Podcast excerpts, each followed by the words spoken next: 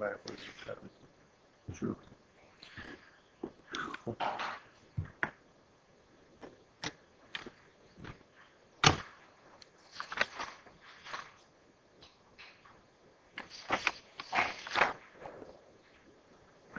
من بذارید باز یه مقدمه کلی بگم امروز دیگه قرار وارد جزئیات بشیم ولی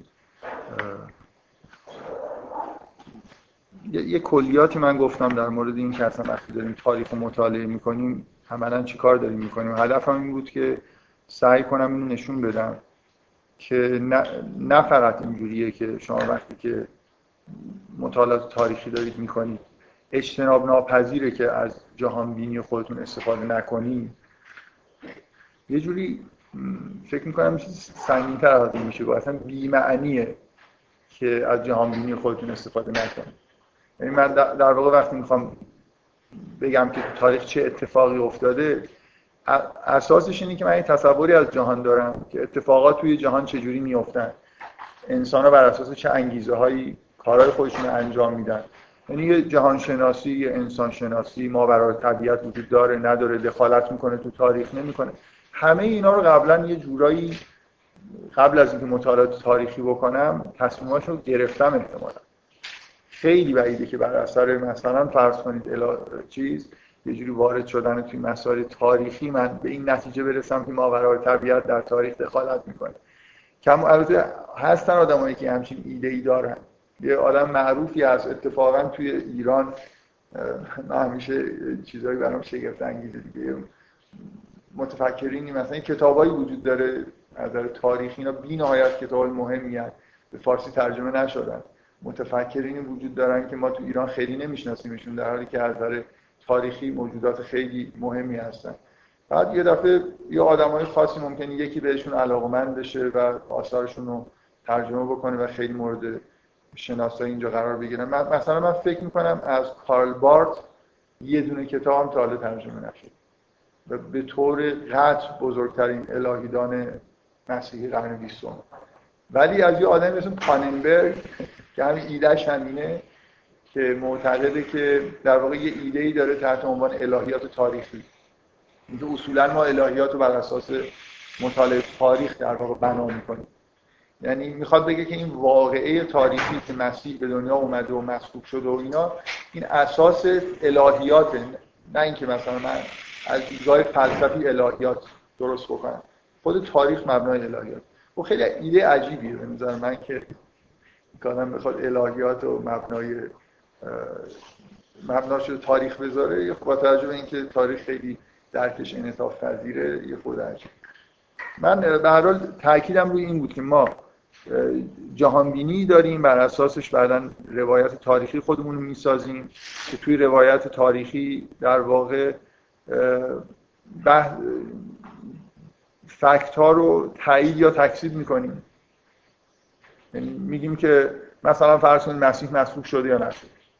خب ابهامایی که وجود داره که چه اتفاقایی افتاده اینا رو بر اساس جهانبینی خودمون و البته با توجه به اینکه چقدر سندیت تاریخی وجود داره در مورد نمی‌خوام بگم فکتا به در یه حدی سندیتی وجود داره در مورد بعضی از وقایع. مثلا مسیح, مسیح وجود داشته نداشته. ولی مثلا در تایید اینکه آیا مسیح یعنی عیسی ابن مریم همون مسیح موعودی بوده که به یهودیا وعده داده شده بود؟ این سوال یه سوالیه که شما اگه اصلا سکولار نگاه بکنید معنی نداره. و اگه دینی نگاه بکنید بسته به اینکه تصمیمتون چجوری گرفتید؟ اگه یهودی باشید نه قطعا نه. اگه مسیحی یا مسلمان باشید قطعا آره. و این نه به دلایل این اصلا چه معنی داره که من فکت تاریخی بیارم که این همون مسیح موعوده؟ اینجا یعنی یه سری بحثا پیش میاد که به شدت جهانبینی وابسته است. یه سری بحثا به اندازه کافی فکت تاریخی سندهایی وجود داره که ما رو به این نتیجه میرسونه که مثلا تایید بکنیم که همچین اتفاق افتاده. و اینکه رد و قبول فکتا جهانبینی توش دخالت می‌کنه نه اینکه همه کار رو انجام بده.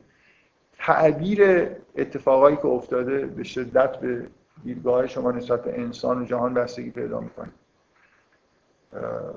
یه،, یه کاری روی انسانی انجام داده. حالا من می‌خوام تو داستان خودم بگم که چرا این کار کرد. این برمیگرده به اینکه اصولا تصورم از اینکه انسان ها چرا یه کارایی می‌کنن چی؟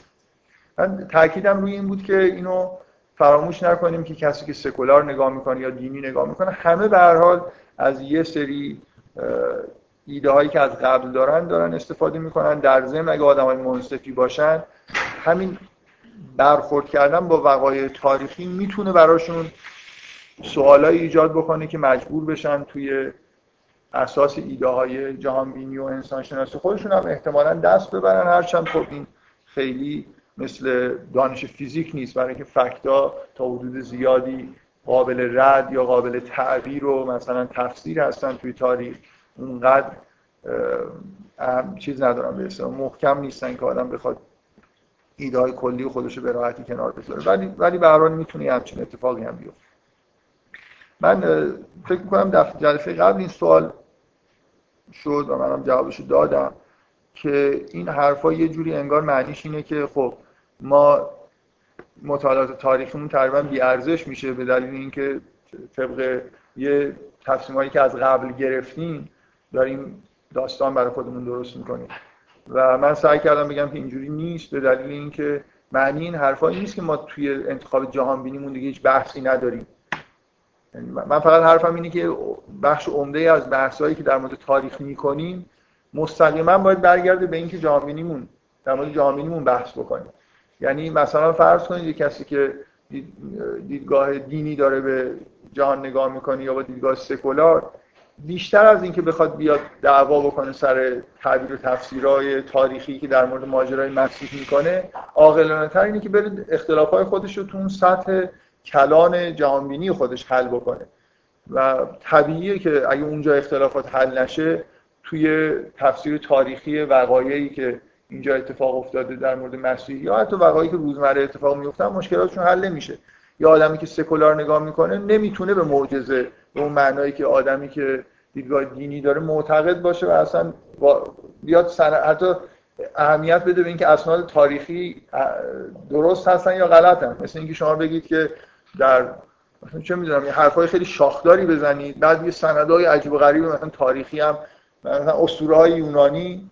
شما, شما چقدر اسطوره یونانی رو به عنوان سند نگاه می‌کنید که آره خدایانی مثلا بودن اومدن نمی‌دونم انسان ها رو بردن یا نمی‌دونم ازدواج کردن مثلا با انسان های چیزای این شکلی چقدر مثلا اسطوره پرومته که آتش رو از خدایان گرفت و بشر داد و بعدا محکومش کردن. اینا رو شما مثلا فرض کنید اگه صدها یونانیا یه آدمای دیوونه ای پیدا بشن بیان مثلا از فرهنگ یونان کلا دفاع کنن. بگن که اینا واقعیت بوده. یا عالم اسناد نشون بدن به شما. که ببینید در تمام یونان مثلا مستقل از هم یه همچین حرفایی زده شده نمی‌دونم در قبلش هم این حرفا رو در مصر مثلا گفتن و اینا پس یه همچین واقعیت هایی وجود داشته. جهان بینی شما اصلا به شما اجازه نمیده که بیاید یه همچین اسنادی رو به عنوان فکت بررسی بکنید حتی. فکر می‌کنم آدم های سکولار هم در مورد معجزات اینجوری نگاه می‌کنن. اینکه یه چیزی شما به اندازه ای که خدایان یونان برای شما مثلا یه جوری می‌تونه قابل پذیرش باشه برای اونا معجزه مثلا مورد زنده کردن و اینا می‌تونه مورد پذیرش قرار بگیره. اما شما نمی‌تونید برای اسناد یونانی رو بررسی نمی‌کنید یعنی دیفالتتون اینه که اینا سری داستان‌های اسطوره‌ای هستن و اونا هم به همین ترتیب بخش عمده ای از و ما اگه به نوشته های قرن اول رجوع بکنیم باید از نظر تاریخی تایید بکنیم که بله مسیحی بوده و خیلی هم معجزه کرد. ولی اینجوری نگاه نمی‌کنن همونطوری که ما هم به اسناد مثلا یونانی اینجوری نگاه نمی‌کنیم. پس اولا بحث سر این نیست که ما نمی‌تونیم جهان بینی ها همینجور رندوم دارن تعیین میشن اینطوری نیست. من در واقع نتیجه بحث اینه که اختلافات تاریخی یه بخش عمده ایش برمیگرده به اختلافای بین جهانبینی ها و بهتره که به جای اینکه تو سر کله هم دیگه بزنیم در مورد اسناد تاریخی بخوایم چیزهایی که نمیشه ثابت کرد ثابت بکنیم یا رد بکنیم یا تعبیرهای عجیب و غریب بکنیم بیایم برگردیم در مورد جهانبینی خودمون بحث بکنیم. تا وقتی که بحثایی در مورد جهانبینی نمی کنیم همه آدما مجازن بر اساس جهانبینی و دیدگاه خودشون روایت های تاریخی خودشون رو بسازن.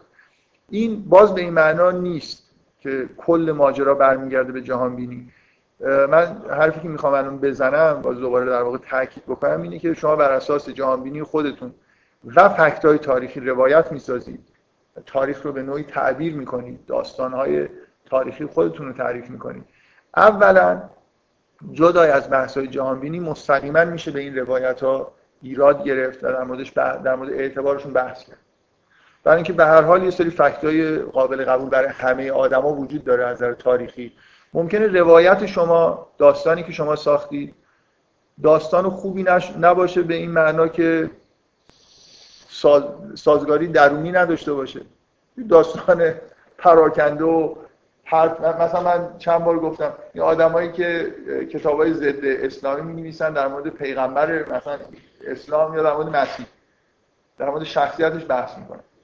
شما اول شروع میشه طرف یه جایی لازم داره میگه که این آدم نابغه است.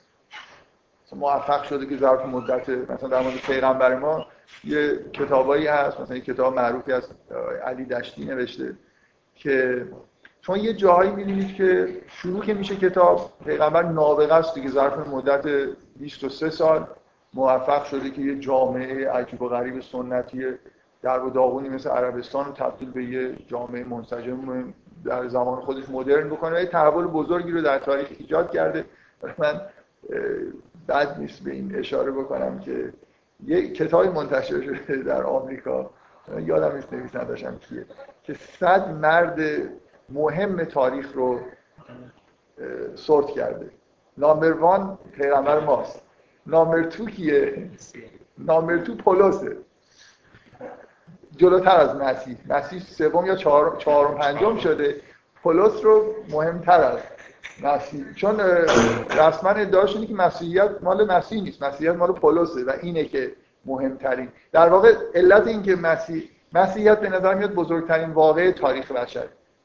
از نظر گسترش مثلا شما همینجوری که نگاه کنی از نظر نفوذی که در تاریخ داشته این آدمایی که چون مسیح و پولس با هم دوتاشون هر کدوم درصدی از مسیحیت رو ساختن که سهم پولس از نظر این آدم بیشتر بوده بنابراین امتیازشون شکسته. حالا شاید شاید پولس سوم مثلا. مهم اینه که پیغمبر تنهایی این کار کرده ولی مسیحیت دو سه نفر مثلا ساختن که پولس از همه مهمترین با مزه است حالا کار نداریم.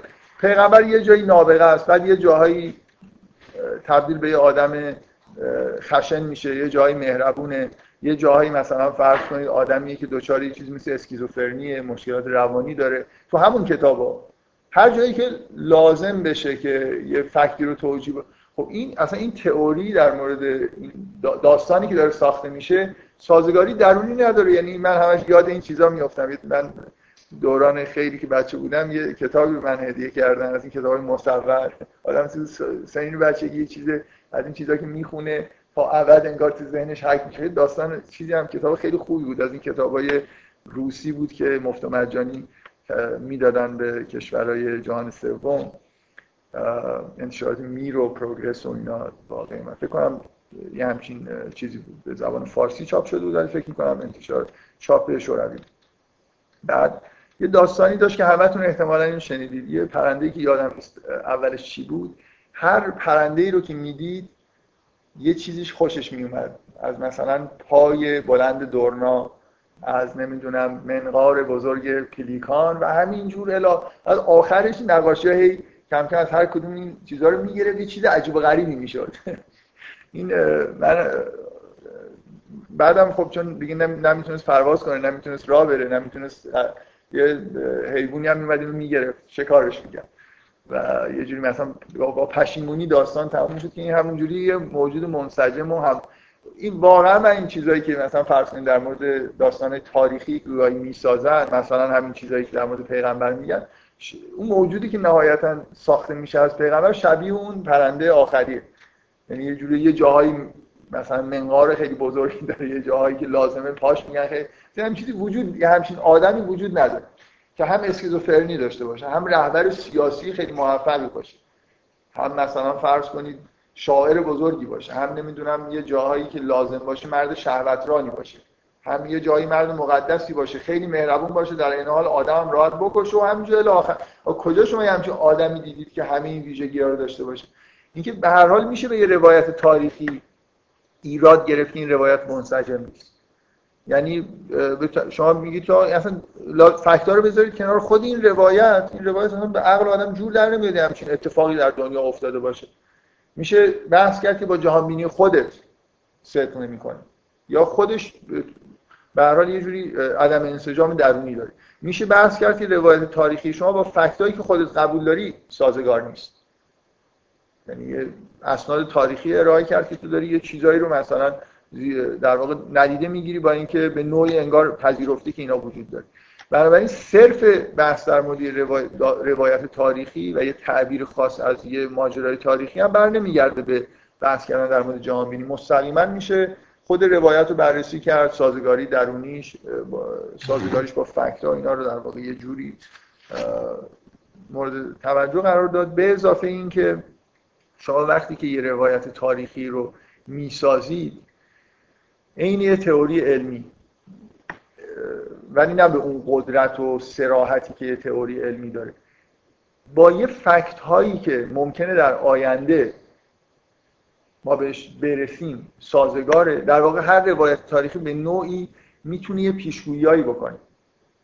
که من, من این داستانی که دارم می‌سازم که مثلا مسیح یه همچین موجودیه و همچین اتفاقی براش افتاده مثلا باید انتظار داشته باشم که یه اسناد و مدارکی یه روزی به دست بیاد که با این چیزی که من دارم میگم سازگار باشه. بعد میگم کم کم در اثر مطالعات عمیق‌تری که انجام میشه تضعیف بشن و بعضی چیزا تقویت بشن دقت می‌کنید؟ به هر حال جریان بررسی فکت های تاریخی مستقل از تا حدود زیادی مستقل از اینکه کدومی که از تعبیرایی که از این فکت ها می‌کنیم درسته به نوعی ادامه داره. یعنی ما اسناد و مدارکی جدید کشف می‌کنیم. سندیت بعضی از نوشته ها زیر سوال میره. مثلا الان ما فکر می‌کنیم که فعلا چیزی که کشف کردیم مربوط به یه نوشته قرن سوم یه نفر میاد ثابت می‌کنه که این نمی‌تونه قبل از قرن پنجم نوشته شده باشه. بنابراین یه جوری سندیتش کم میشه از اهمیتش و الی آخر. بنابراین این شکل یه مسئله اینه. من روایت خودم می‌سازم و امیدوارم که تحولات بعدی که به وجود میاد در جهت تایید روایت من باشه. مثلا من به عنوان مثال میگم. فرض کنید که یه انجیلی وجود داره به اسم انجیل برنابا که مسلمان ها خیلی بهش علاقه به دلیل اینکه به نوعی با روایت شاید فکر می‌کنن که با روایت و قرآن از ماجرای مسیح نزدیکه. مثلا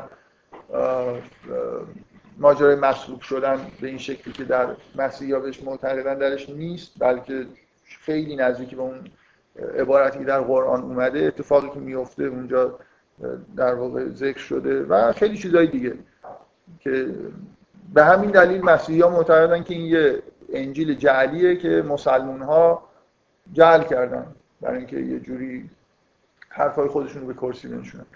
و تا حال حاضر قدیمی ترین نسخه ای که از انجیل برنابا وجود داره مربوط به قرن 15 میلادی میشه. یعنی هیچ.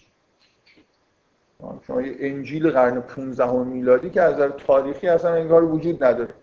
خب ولی واقعا اگه یه آدمی معتقد باشه که این انجیل انجیل اصیلیه کما اینکه ما اینجا برای یه نفر داریم که اعتقادی داره ایشون مثلا به عنوان یه آدمی که خیلی به انجیل برنامه معتقده می‌تونه امیدوار باشه که یه روزی یه نسخه قدیمی انجیل برنامه واقعا یه نسخه قدیمی انجیل برنامه که نشه دیگه انکار کرد که مربوط به قبل از ظهور اسلامه به دست بیاد خب اون وقت خیلی این مسئله جالب میشه دیگه. یعنی روایت اسلامی از ماجرای مسیح اگر انجیل برنامه داره تاییدش می‌کنه تا حدود زیادی تایید میشه. بنابراین این شکلی نیست که برای روایت های تاریخی آزمون تجربی وجود نداشته باشه.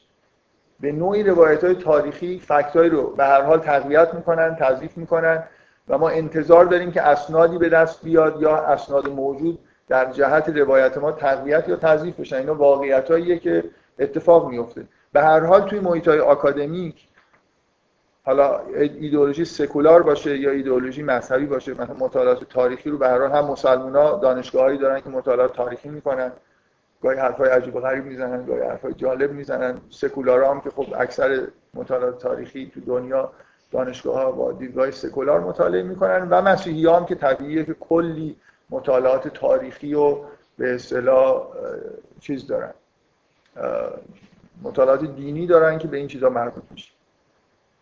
خب همه اینا با وجود اینکه ایدئولوژی های مختلفی دارن ولی واقعا اسناد و مدارک تاریخی رو با یه شیوه های تقریبا یکسانی مورد توجه قرار میدن. مثلا اصل و جعلی بودن یه کتاب یا مثلا بعضی از چیزهای دیگه که به عنوان فکت در واقع بهشون توجه میشه اینا همشون کم و بیش با روش های مشابهی دارن انجام میدن. بنابراین کلا حرفایی که من زدم به هیچ وجه معنیش این نبود که ما یه جوری جهانبینی رندوم داریم با استفاده اون جهانبینی رندوم داستان می‌سازیم. کسی هم نمی‌تونه بیاد به ما بگه این داستان چیه. نه جهانبینی رندومه. یعنی از جهانبینی می‌تونن شروع بکنن. با ما بحث بکنن. تو اصلا جهانبینیت غلطه. مثلا بیخود سکولاری یا بیخود دینی هستی. بیخود نمی‌دونم قرآن رو به عنوان فکت پذیرفتی. همه اینا رو می‌تونن زیر سوال ببرن. می‌تونن سازگاری درونی خود روایت رو زیر سوال ببرن. سازگاریش با فکتای موجود زیر سوال ببرن یا در آینده توسط فکتایی که به وجود میاد به حال یه جوری مثل آزمون تجربی روایت زیر سوال بره یا تایید بشه شباهتی وجود داره بین مطالعه تاریخی با ساختن مثلا یه تئوری فیزیکی با تفاوت اینجاست که شما اینجا نه زبان ریاضی دارید بیشتر زبان زبان ادبیات داستان واقعا. من این اصطلاحی که به کار می‌برم از خودم نیست. الان اینجوری خیلی ها نگاه می‌کنن. تاریخ اینجور داستان درست کردن روایت درست کردن. من در واقع فکت تاریخی داستان نمیگن. ولی شما می‌تونید یه داستان درست بکنید که این فکت تاریخی توش باشه. بنابراین ما یه جوری روایت هایی داریم درست می‌کنیم. شیوه بیانمون بیشتر شبیه ادبیات تا شبیه ریاضیات. و نکته اساسی اینه که فکتای تاریخی فکتای فیزیکی به اصطلاح تیوری لیدن هستن. یعنی تئوری ها تاثیر می‌ذارن توی اینکه چه چیزی فکت هست مثلا چی چه آزمایشی انجام بدیم چه جوری انجام بدیم. ولی این تیوری لیدن بودن یا جهان بینی لیدن بودن توی تاریخ خیلی خیلی نقش بیشتری بازی می‌کنه. که اصلا چی چه واقع شده. شما نمی‌تونید بگید که این آزمایش مثلا انکار بکنید که اصلا این آزمایش نیست. دوباره میگم براتون انجام میدم.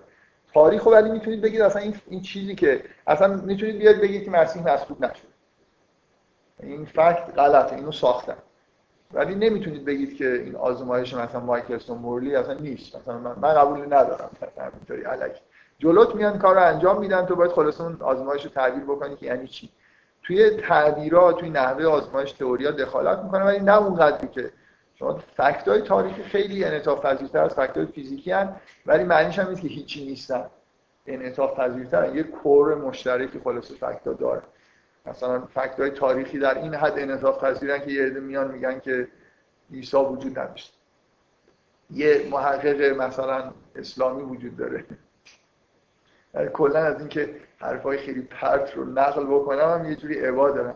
یه نمی‌دونم شنیدید یه محقق مسلمونی در مثلا شاید ده 15 سال قبل کتاب معروفی نوشته.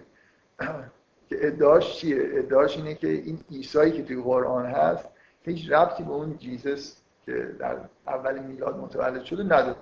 یه آدمی 500 سال قبل از میلاد مسیح در ناحیه شمال عربستان زندگی می‌کرد و بعدا پیغمبر خدا بود و اصلا کاری نداشته باشید این با اون یه چیزی اصلا یه داستان ساخت. بود به هر حال اینقدرم کتاب به هر حال فکت توش زیاد داره که تو کنم یه نفری هم کتاب یعنی همین که این کتاب منتشر میشه یا یه عده میان میگن عیسی وجود نداشته باشه تو فیزیک این اتفاق نمیفته در آن واحد در 15 تا تئوری وجود داشته باشن که سر تا ته با هم دیگه اختلاف داشته باشن. در حالی همگرایی بین تئوری های فیزیکی هست. تاریخ بیشتر آدم واگرایی می‌بینه تا همگرایی. فکت های تا بفهم من سوالم این که وقت برای جهانبینی که جهانبینی موجه هست که نیست. و جهانبینی چه چیزهایی رو توجیه بکنه برای اینکه ما بفهمیم که جهانبینی موجه هست شما می‌تونید جهانبینی رو در مورد جهانبینی بحث های فلسفی بکنید یا انتظار داشته باشید جهانبینیتون برای دیدگاه منسجمی از وقایع جهان بهتون بده. بیشتر بیشتر جهانبینی بحث فلسفی میطلبه تا بحث های تجربی بکنم معمولا ایده اینه دیگه. بحث های عقلی مثلا لازم میشه. خواستم اون تیکه که مربوط به وقایع جهان میشه ما ناچار نیستیم از اینکه پای تاریخ رو وسط بکشیم. گاهی ممکنه لازم میشه من من ممکن نیستم که مطالعات تاریخی می‌تونه روی جهان بینی آدم تاثیر بذاره. ولی فکر می‌کنم این ورش قوی تره یعنی تأثیری که جهان بینی روی مطالعات شما جهان بینیتون رو بیشتر در زمان حال می‌سازید. همین الان به درون خودتون نگاه می‌کنید و احساس می‌کنید کدوم انسان شناسی بیشتر منطبقه با خودتون یا آدمایی که اطراف خودتون دارید می‌بینید. نمیاید برای انسان شناسیتون برید تاریخ 2000 سال قبل رو مطالعه بکنید و بعد یه جور انسان شد به نتیجه برسید. برای اینکه اونجا خیلی مبهمه. یه چیزای روشنی رو می‌بینید من فکر می‌کنم که جهان بینی بیشتر با بحث های فلسفی در و در زمان تجربیات زمان حال که می‌سازن خیلی کمتر تحت تاثیر مطالعات تاریخی قرار می‌گیره. مطالعات تاریخی هم که بیشتر تحت تاثیر جهان بینی قرار می‌گیره.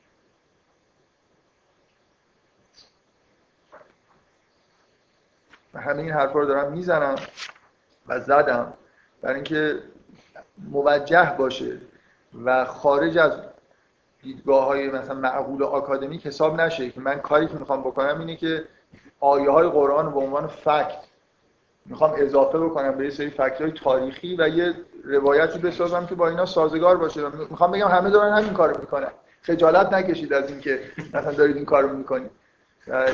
سکولارا هم دارن آیات خودشون رو اضافه می‌کنن به فکت های تاریخی و هیچ چیز غیر مشروع و غیر مجازی ما انجام نمیدیم به خدا.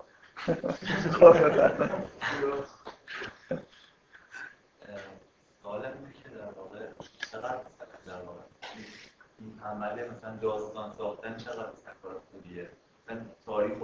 مثلا تاریخ همینه. تاریخ همینه. شما تاریخ می نویسید میگید که مثلا مثلا شما شما توی تاریخ فقط نمیاید بگید که timeline درست نمی‌کنید. در این زمان این اتفاق افتاد در این زمان این اتفاق افتاد در این زمان این اتفاق افتاد.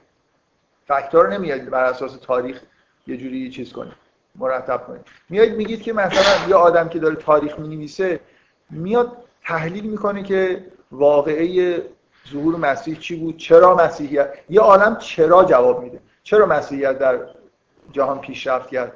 چطور شد که امپراتور روم مسیحی شد؟ واقعا این داستان مسیحی ها درسته که امپراتور روم در خواب صلیب دید و نمی‌دونم بعدا مثلا در جنگ از صلیب استفاده کرد پیروز شد بعد گفت من مسیحی میشم.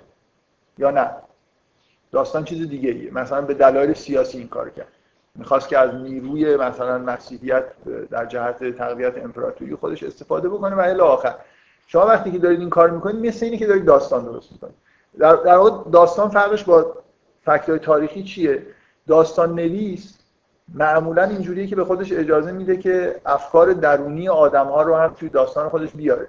با خودش فکر کرد که مثلا بهتر این کار بود. چون توی تاریخ معمولا یه چیزهایی که جزء فکت های تاریخی نیست در مورد انگیزه های آدم هم گفته میشه. چرا مردم ایران در مقابل اعراب مقاومت نکردن. فکت تاریخی اینه که ظاهرا نکردن. کتاب اینجوری نمی‌نویسن کتاب تاریخو که فقط یه تاریخ نویس بیاد بگه که بله اینجا در این ناحیه جغرافیایی این جنگ اتفاق افتاد اینقدر این آدم بودن اینقدر این آدم بودن اینا زدن اینا رو مثلا کشتن. مثلا فرض کنید مثلا اعراب 5000 نفر بودن ایرانی ها 50000 نفر بودن بعد اعراب پیروز شدن. مثلا بعد هم بگه خب اینجوری شد دیگه. من به عنوان تاریخ میگم که اینجوری شد. نه انتظار اینه که شما بگید اگه, این، اگه اینه چطور شد که اینا 5000 نفر بودن اونا 50 اینا مثلا لباس معمولی پوشیده بودن شمشیر معمولی داشتن اونا آدمای آزموده بودن از نظر جنگی. لشکری بودن که روم رو شکست داده بودن و چطور شد نتونستن مقابل یه عده عرب وایستن. اینجا مثلا حرف از این میشه که شرایط اجتماعی خ... یعنی تاریخ که میگیم فقط timeline نیست. تحلیل های اجتماعی، سیاسی، روانشناسی حتی تاریخ نگار به خودش در واقع تعهد داره که تحلیل بکنه یه مقدار fact های تاریخی رو. اینجاست که یه چیزی شبیه داستان داره درست می‌کنه. چون از انگیزه ها داره صحبت می‌کنه. بعضی از وقایعی که خیلی فکت هم ممکنه در موردش نباشه رو حدس می‌زنه که اتفاق افتاده و اضافه می‌کنه.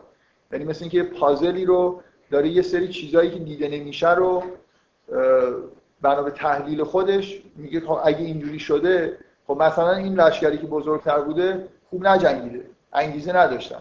اگه ایدهش این باشه که آدما مهمترین انگیزهشون انگیزهای مالیه لابد حقوقشون رو نگرفته بودن. یا مثلا به اندازه کافی تو جنگ‌های قبل پاداش نگرفتن. اگه نه اینا انگیزهای مهم مثلا بشری سه آرمانی اینا آرمانهای خودشون از دست داده بودن چون موبدای زرتشتی مثلا دیگه اینقدر رانت خالی کرده بودن که از حد گذشته بود. مثلا یه جوری تبدیل شده بودن مثلا دین ساسانی تبدیل شده بود به یه جور دکون و الی آخر. اینا دیگه این قسمت های داستان چیزایی که اضافه می‌کنید چیزایی که به عنوان تحلیل میگید اینا برمیگرده به جهانبینی شما نه صرفا. الان ماجرای مسیحیت مثال خوبیه. شما کاملا بر اساس اینکه به دنیا چجوری نگاه می‌کنید داستانهای متفاوتی دارید. در مورد اینکه چرا یه اتفاقای افتاد. آیا یه اتفاقای افتاده یا نه؟ و اگر اتفاق افتاده چرا اتفاق افتاده؟ چرا اینطوری نشده؟ چرا اونطوری شده؟ و الی آخر.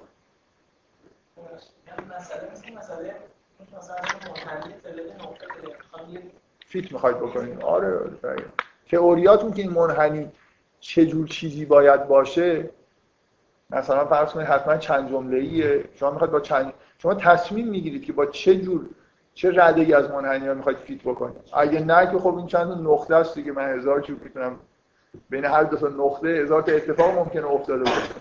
من فرض می‌کنم تا حد ممکن مثلا اسموت باید باشه یه جورایی نمی‌دونم تا حد ممکن چند جمله ای باشه فرضایی می‌کنم بعدا fit می‌کنم. اگه چهار تا نقطه است مثلا می‌خوام با کوچکترین درجه یه جوری یه چیزی بهش fit بکنم. خب میرم مثلا سراغ به چند جمله درجه سه درست بکنم که اینجا fit بشه. اینا مفروضات مثل همون جهانبینی ما چیزایی که از قبل تصمیم گرفت یه زمانی مثلا دیگه من اینطوریه که رو می‌خوام مثلا تاریخ رو کشف کنم حقیقت رو کشف کنم. ولی یه زمانی مثلا خب من شما می‌خوام این تئوری بسازم برای یه جوری در واقع یه تخمینی بسازم. نه من چیزی که شما توجه نمی کنید جهانبینی شما دخالت می‌کنه وقتی که می‌خواید فکت‌ها رو بررسی بکنید بگید که این فکت‌ها اصلا هستن یا نیستن. از اینجا دخالت می‌کنه. از معجزه اتفاق افتاده نیفتاده. شما بر اساس سندهای تاریخی تصمیم نمی‌گیرید. بر اساس اینکه آیا اصلا پیامبر پیامبران وجود دارن یا ندارن معجزه می‌تونه اتفاق بیفته یا نه. این این جهان بینی شماست که شما میگه که معجزه نمی‌تونه اتفاق بیفته یا حتما اتفاق افتاده یا می‌تونه اتفاق بیفته. مثلا امکان داره بوده مطمئنید که بوده یا اصلا غیر ممکن. شما چون مثلا یه آدم سکولار چون میگه غیر ممکنه شما هر چقدر اسناد بیارید میشه مثلا اون اسناد اسطورای یونانی براش. اعتبار نداره. اعتبار اسناد بررسی این که چی رو دارن ثابت می‌کنن جهانبینی شما به شدت دخالت می‌کنه تا ساختن اون داستان. در همه مراحل این جهانبینیتون به نوعی در واقع دخیل من حرفم در جهت اینه که مشروعیت بدم که ما کاری که داریم اینجا می‌کنیم هم ضروریه هم مجازه هم آکادمیکه هیچ مشکلی نداره. داریم جهانبینیمون رو رسما. اتفاقا خیلی خوبه که آدما قبل از اینکه تاریخ رو بررسی بکنن اول یه لیست بگن من این چیزها رو فرض کردم دارم این حرفا رو می‌زنم. من سکولارم من به دلایل جهانبینی خودم معجزه قبول ندارم اینو قبول ندارم وحی قبول ندارم فلان وقایع تاریخ. من مثلا فرض کنید بگم من رسما اریک فروم بیاد اعلام کنه من مارکسیستم. تمام تحلیل های تاریخی من مارکسیستیه. خب بیا اینم تحلیل من از ماجرای مسیحیت. نه اینکه فکر بیاد یه جوری ادعا بکنه که من دارم ثابت می‌کنم که اینجوری بوده. بنا به های تاریخی. واقعیت این نیست. واقعیت این نیست که مثلا روایت اریک فروم از تاریخ مسیحیت بر اساس فکته 90 درصدش بر اساس اینه که.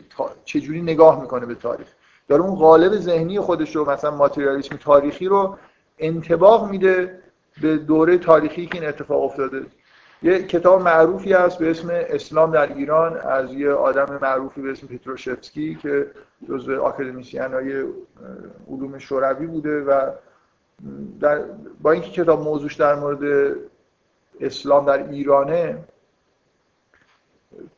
که چجوری مثلا مستقر شده چجوری پیشرفت کرده فرقه های مختلفی به وجود اومدن چرا به وجود اومدن تحلیل این شکلی داره طبعا مارکسیستیه مقدمه کتاب اوایلش یه تحلیل مارکسیستی از ظهور اسلام و دلیل موفقیت اسلام داره. شما اونجا می‌خونید می‌بینید خب کاملا از دید مارکسیستی. در واقع اول میاد. و مسائل اقتصادی اقتصادی اجتماعی شبه جزیره عرب رو تا حد ممکن سعی می‌کنه که یه جوری بیان بکنه و بعد سعی کنه نشون بده که اسلام با مثلا مسیر تکامل طبیعی تاریخ و مسائل اقتصادی و اینا سازگار بوده که تونسته پیشرفت بکنه. خب یه دیدگاه کاملا دیدگاه مارکسیستی اصلا طرف فکر نمی‌کنه که اینجا ممکنه وحی شده باشه و خداوند یه آدم سکولار فکر نمی‌کنه که خب به دلیل اینکه روح القدس دخالت کرده مسیحیت اینقدر خوب پیشرفت کرده. ولی من اینجوری فکر می‌کنم. من فکر می‌کنم که روح القدس نقش داشته. این چیزها رو نمیشه تصمیم های تاریخی بر اساس فکت و اینا زیاد گرفت. حالا بگذاریم بذارید این بحث رو بذاریم که من همه حرفام در این جهت بود که اولا روایتی که داریم کاری که داریم انجام میدیم مشروعیت داره. ثانیا خیلی به نظر من مهمه که اینو بفهمیم که این شکلی هم نیست که این حرفا رو زدیم کار تموم شده و دیگه قابل بررسی نیست. همه مراحلش قابل بررسی. شما روایت های اسلامی مختلف حتی می‌تونید بسازید و مسلمان ها می‌تونن با هم دیگه بحث بکنن که کدوم روایت بیشتر با قرآن و با فکت های تاریخی سازگاره. بنابراین جای ب... و اینکه به نظر من خیلی مهمه که اینجور روایت ساختن همراه با یه جور پیشگویی یا حالا حداقل شبه پیشگویی هست. یعنی برای من این انتظارایی به وجود میاد که چه جور اسنادی اگر در آینده کشف بشن چه جور چیزایی توش باشه چه جور چیزایی توش نباشه بعدا ممکنه کاملا حرفایی که زدم زیر سوال بره توسط یه سری کشفیات تاریخی. مثلا میگم نمونهش اگه یه نسخه خیلی قدیمی انجیل برنابا مثلا مربوط به قرن اول کشف بشه و ثابت بشه که این اصلا دست خط خود برناباست خب بعد دیگه دنیا جور دیگه ای به ماجرا نگاه می‌کنه.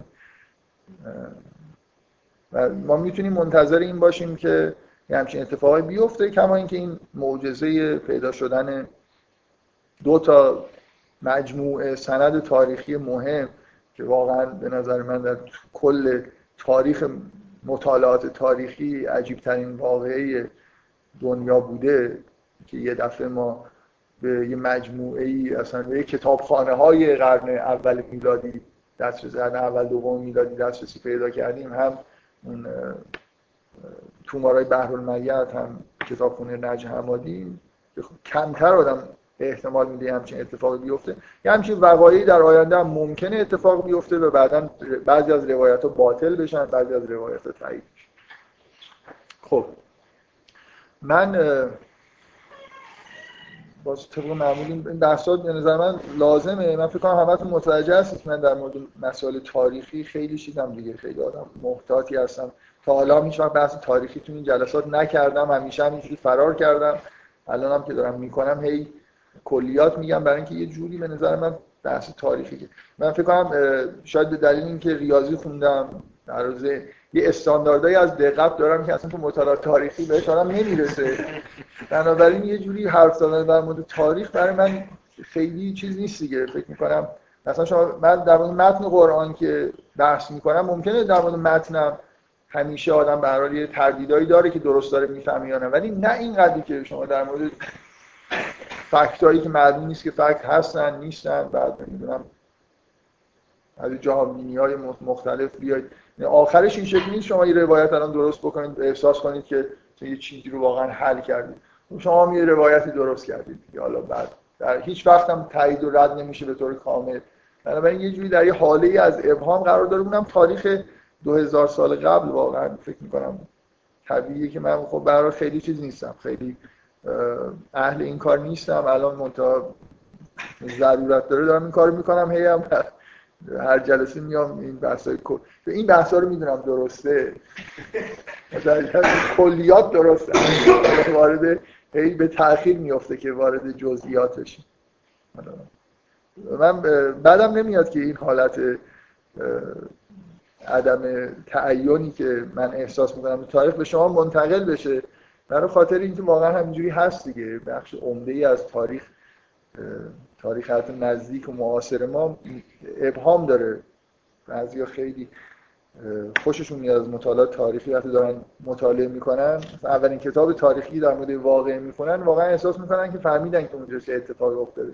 داره که همیشه روایت های دیگه هم وجود داره یعنی برمیگرده به اختلاف عقیده ها و تحریف های عمدی که توی تاریخ انجام میشه. حالا بگذاریم. من این سفر رو حذف می‌کنم که می‌خواستم در مورد این بحث بکنم که بذارید یه مختصری بگم که یه کار یه کاری که تا حالا انجام دادیم تو اون دوره اول این بود که آیه های قرآن و اونجا خیلی لازم نبود که من اینو بگم که داریم از آیات قرآن به عنوان فکت استفاده می‌کنیم. در واقع الهیات مسیحی رو با اضافه کردن اطلاعاتی از قرآن سعی کردیم بازسازی بکنیم ببینیم که مثلا یه جور مسیح شناسی اسلامی بر اساس قرآن داشته باشیم که من اساس بحثم این بود که از قرآن همینجور برمیاد که مثلا ظهور مسیح به اون ماجرای گناه اولی و اینا به نوعی مربوطه و مسیح توی قرآن هم می‌تونیم همون تعبیر مسیحی رو در موردش به کار ببریم که معصومیت مطلق داره. حتی از گناه اولی هم پاکه و حالا حرفایی که اونجا زدم سعی کردم این شواهدی از قرآن بیارم و یه جوری از نظر الهیاتی هم بگم که ایده ایده معقولیه و تا حدودی خوبیش اینه که به یه معنایی یه بخشی از الهیات مسیحی رو حفظ می‌کنه. این خوبیش از این جهت میگم که الهیات مسیحی به نظر من جذابیت هایی داره که من سعی کردم توی سه چهار جلسه اون جذابیت هاشو بیان بکنم. و اینجور نگاه کردن اون بخش جذاب الهیات مسیحی رو حفظ می‌کنه و اون بخشای نچسب و غیر معقولش رو هم در واقع کنار می‌ذارید. این شما وقتی که یه تئوری جدید می‌دید علاوه بر اینکه سعی می‌کنید نشون بدید که منسجمه و یه چیزایی رو توجیه می‌کنه در مقابل رقبا هم می‌تونید مقایسه بکنید بگید که من مثلا تئوری از اون تئوری بهتره ضعفایی که اون داره مثلا تئوری من نداره و الی یه سوالایی که در مورد من میل داشتم که حداقل چند دقیقه صحبت کنم خیلی مختصر اشاره می‌کنم. یه سوالایی وجود داشت اینکه به نظر میاد که مثلا یه حرفایی ما داریم می‌زنیم اینجا. من در مورد مسیح شناسی دارم یه حرفایی می‌زنم که در قرآن با سراحت بهشون اشاره نشده. و مثلا تو قرآن به نظر میاد که تاکید روی اینه که خب مسیح هم یه پیغمبری بوده مثل بقیه پیغمبر. در حالی که ما داریم برای مسیح یه شعن خاصی قائل میشیم. که خیلی شاید با سراحت لاغت تو قرآن گفته نشد. من نسبت به اینجور نگاه کردن کلا خیلی اعتراض دارم. فکر می‌کنم می‌خوام بعد این یادآوری بکنم که یه بار ما تو این جلسات 14 جلسه در مورد داستان یوسف داستانی که بین چند تا آدم اتفاق افتاده بحث کردیم. فکر می‌کنم اکثریت قریب به اتفاق شده همه قانع شدن که اونجا یه ماجراهایی هست پشت پرده. یوسف کارایی داره می‌کنه و کلا این ماجرا به یه چیزایی داره اشاره می‌کنه که نه در مورد تعابیر عرفانی و حقایق مثلا الهیاتی و اینا در مورد اینکه این آدما که آدمایی مثل خودمون در تو این ماجرا آدمایی هستن مثل خودمون دارن رفتار می‌کنن. انگیزه هاشون تو قرآن گفته نمیشه. یعنی شما خیلی چیزا در مورد داستان ساده رو تو قرآن باید بشین فکر کنید کشف کنید از جزئیاتی که گفته میشه. کم کم بسازید داستان رو. بنابراین نباید انتظار داشته باشید که مثلا فرض کنید یه ایده های یه خورده دور از ذهنی مثل حقیقت مسیح یا مثل اینکه وقایعی که در زمان مسیح اتفاق افتاده که وقایع خیلی معنوی هستن اینا خیلی با سراحت تو قرآن گفته باشه. باید انتظار داشته باشید که در قرآن بهشون اشاره شده باشه و یه جوری کلیدایی داده شده باشه که شما این معماهایی رو حل بکنید. و می‌خوام بگم در ساده ترین جاها هم قرآن همینجوریه. چه در مورد عقاید؟ شما الان در مورد توحید در قرآن برید مطالعه بکنید. چیز پیدا نمی‌کنید یه جوری اون چیزی که می‌خواید یعنی با سراحت مثلا بیان شدن همه چیز در قرآن نیست. از در مورد اخ... مختار بودن یا مجبور بودن انسان در قرآن مطالعه بکنید به نظر میاد هر دو جور آیاتی که دو طرف رو تایید می‌کنه هست. و ببین ماجرا اینه که مثلا در مورد جبر و اختیار یا در مورد توحید اینا پیچیدن. اصلا نمیشه اینا رو بیان کرد. مگه شما می‌تونید مثلا مثلا عرفا که سعی کردن بگن توحید به معنای وحدت وجود یعنی چی؟ چقدر موفق بودن که به مردم بگن وحدت وجود یعنی چی؟ آخرش میگن که باید برسی اینجا مثلا یه چیزی رو حس بکنی تا بفهمی که یعنی چی دیگه. اینکه حقایقی اصلا وجود داره. چون به نظر من فهمیدن اینکه مسیح کیه و چیه همین الان هم که من سعی کردم این چیزایی بگم الان شما فهمیدید خلاصه مثلا مسیح چیه. اون ماهیت مثلا چیستی مسیح یه جواب روشنی داره. شما اون حالتی که مسیح داره رو واقعا درک می‌کنید. یه اشاره هایی به این که مسیح یه جوری حالت های غیر عادی داره و انسانی به معنای مثلا که ما هستیم خودی نیست نه اینکه انسان چیزی نیست مثلا. من نباید انتظار حتی حتی رسول شبیه بقیه پیامبران نیست یه تفاوتایی داره. اینا رو شما تو قرآن می‌بینید یه مقدار حتی من می‌خوام به, این اشاره بکنم. داستان یوسف یکی از ساده ترین داستان قرآن در مورد روابط انسانیه. و در یه سوره به طور منسجم است. اول تا آخرش تعریف شده. باز به نظر نمیاد فهمیدنش راحت. عدد یعنی فهمیدن داستان ها. من نمی‌خوام بگم اون حقایق پشت پرده بعد مثلا داستان موسی یا داستان عیسی. در قرآن پخش شده. یعنی اصلا داستان منسجمی نیست. در هر جایی از قرآن به یه چیزهایی داره اشاره میشه. بنابراین اصلا حالت پازل گونه بودنش که از خود متن معلومه. قطعاتی از این داستان در جای مختلف هست اینا رو باید کنار هم دیگه بذاریم. بعد مثلا داستانی داستانی در مورد روابط برادرها و نمی‌دونم پدر و این حرفا نیست. داستان یه پیغمبریه که من فکر می‌کنم درک ماهیت حضرت عیسی یکی از بزرگترین مشکلات الهیات هم مسیحیت هم اسلامه. و چیز خیلی قابل بیانی نیست که مثلا شما بخواید در یه جمله بیان بکنید. فقط یه اشاراتی هست عیسی در کنار یه جایی کنار آدم خلقت عیسی در کنار آدم قرار می‌گیره. یه جایی نمی‌دونم به مسئله اینکه مثلا از مادر بدون پدر متولد شده تاکید میشه و الی آخر. ماجرای تولد خود مریم مثلا یه جایی میاد. ماجرای پایان کار عیسی که مسئول شده نشده یه جایی هست اینا تو سوره مختلفه. یه جایی می‌بینید که سفره از آسمان نازل می‌کنه. شما از این قطعات باید کم کم یه داستانی رو در واقع بسازید یه درکی پیدا بکنید از اینکه مسیح ماهیتش چی بوده چرا ظهور کرده چیکار می‌خواسته بکنه چجوری کار رو انجام داده. من دفعه قبل این سوال رو مطرح کردم که اصلا شما وقتی قرآن می‌خونید اصلا مسیح اومده اینجا تو دنیا چیکار داره می‌کنه؟ چند سال معجزاتی انجام داده نه شریعت آورده. بعدم حالا شما بگید مصلوب شده یا نشده. در هر حال در یه تاریخی خیلی زود به آسمان رفته. حالا مرده به آسمان رفته یا نه مرده به آسمان رفته. کلا ماجرا رسالت عیسی محتواش چیه؟ و مسیحی یه جوابی دارن دیگه جواب مفصلی دارن.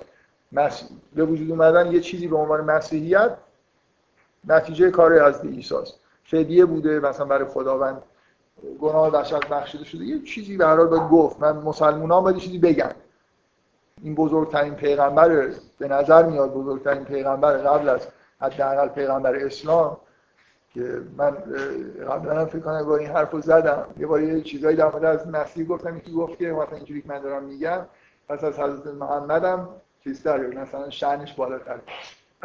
من, جوابم اینه که اگر بین پیغمبر رو مقایسه بکنی یه نکته قطعی اینه که پیغمبر ما و عیسی به فینال می‌رسن.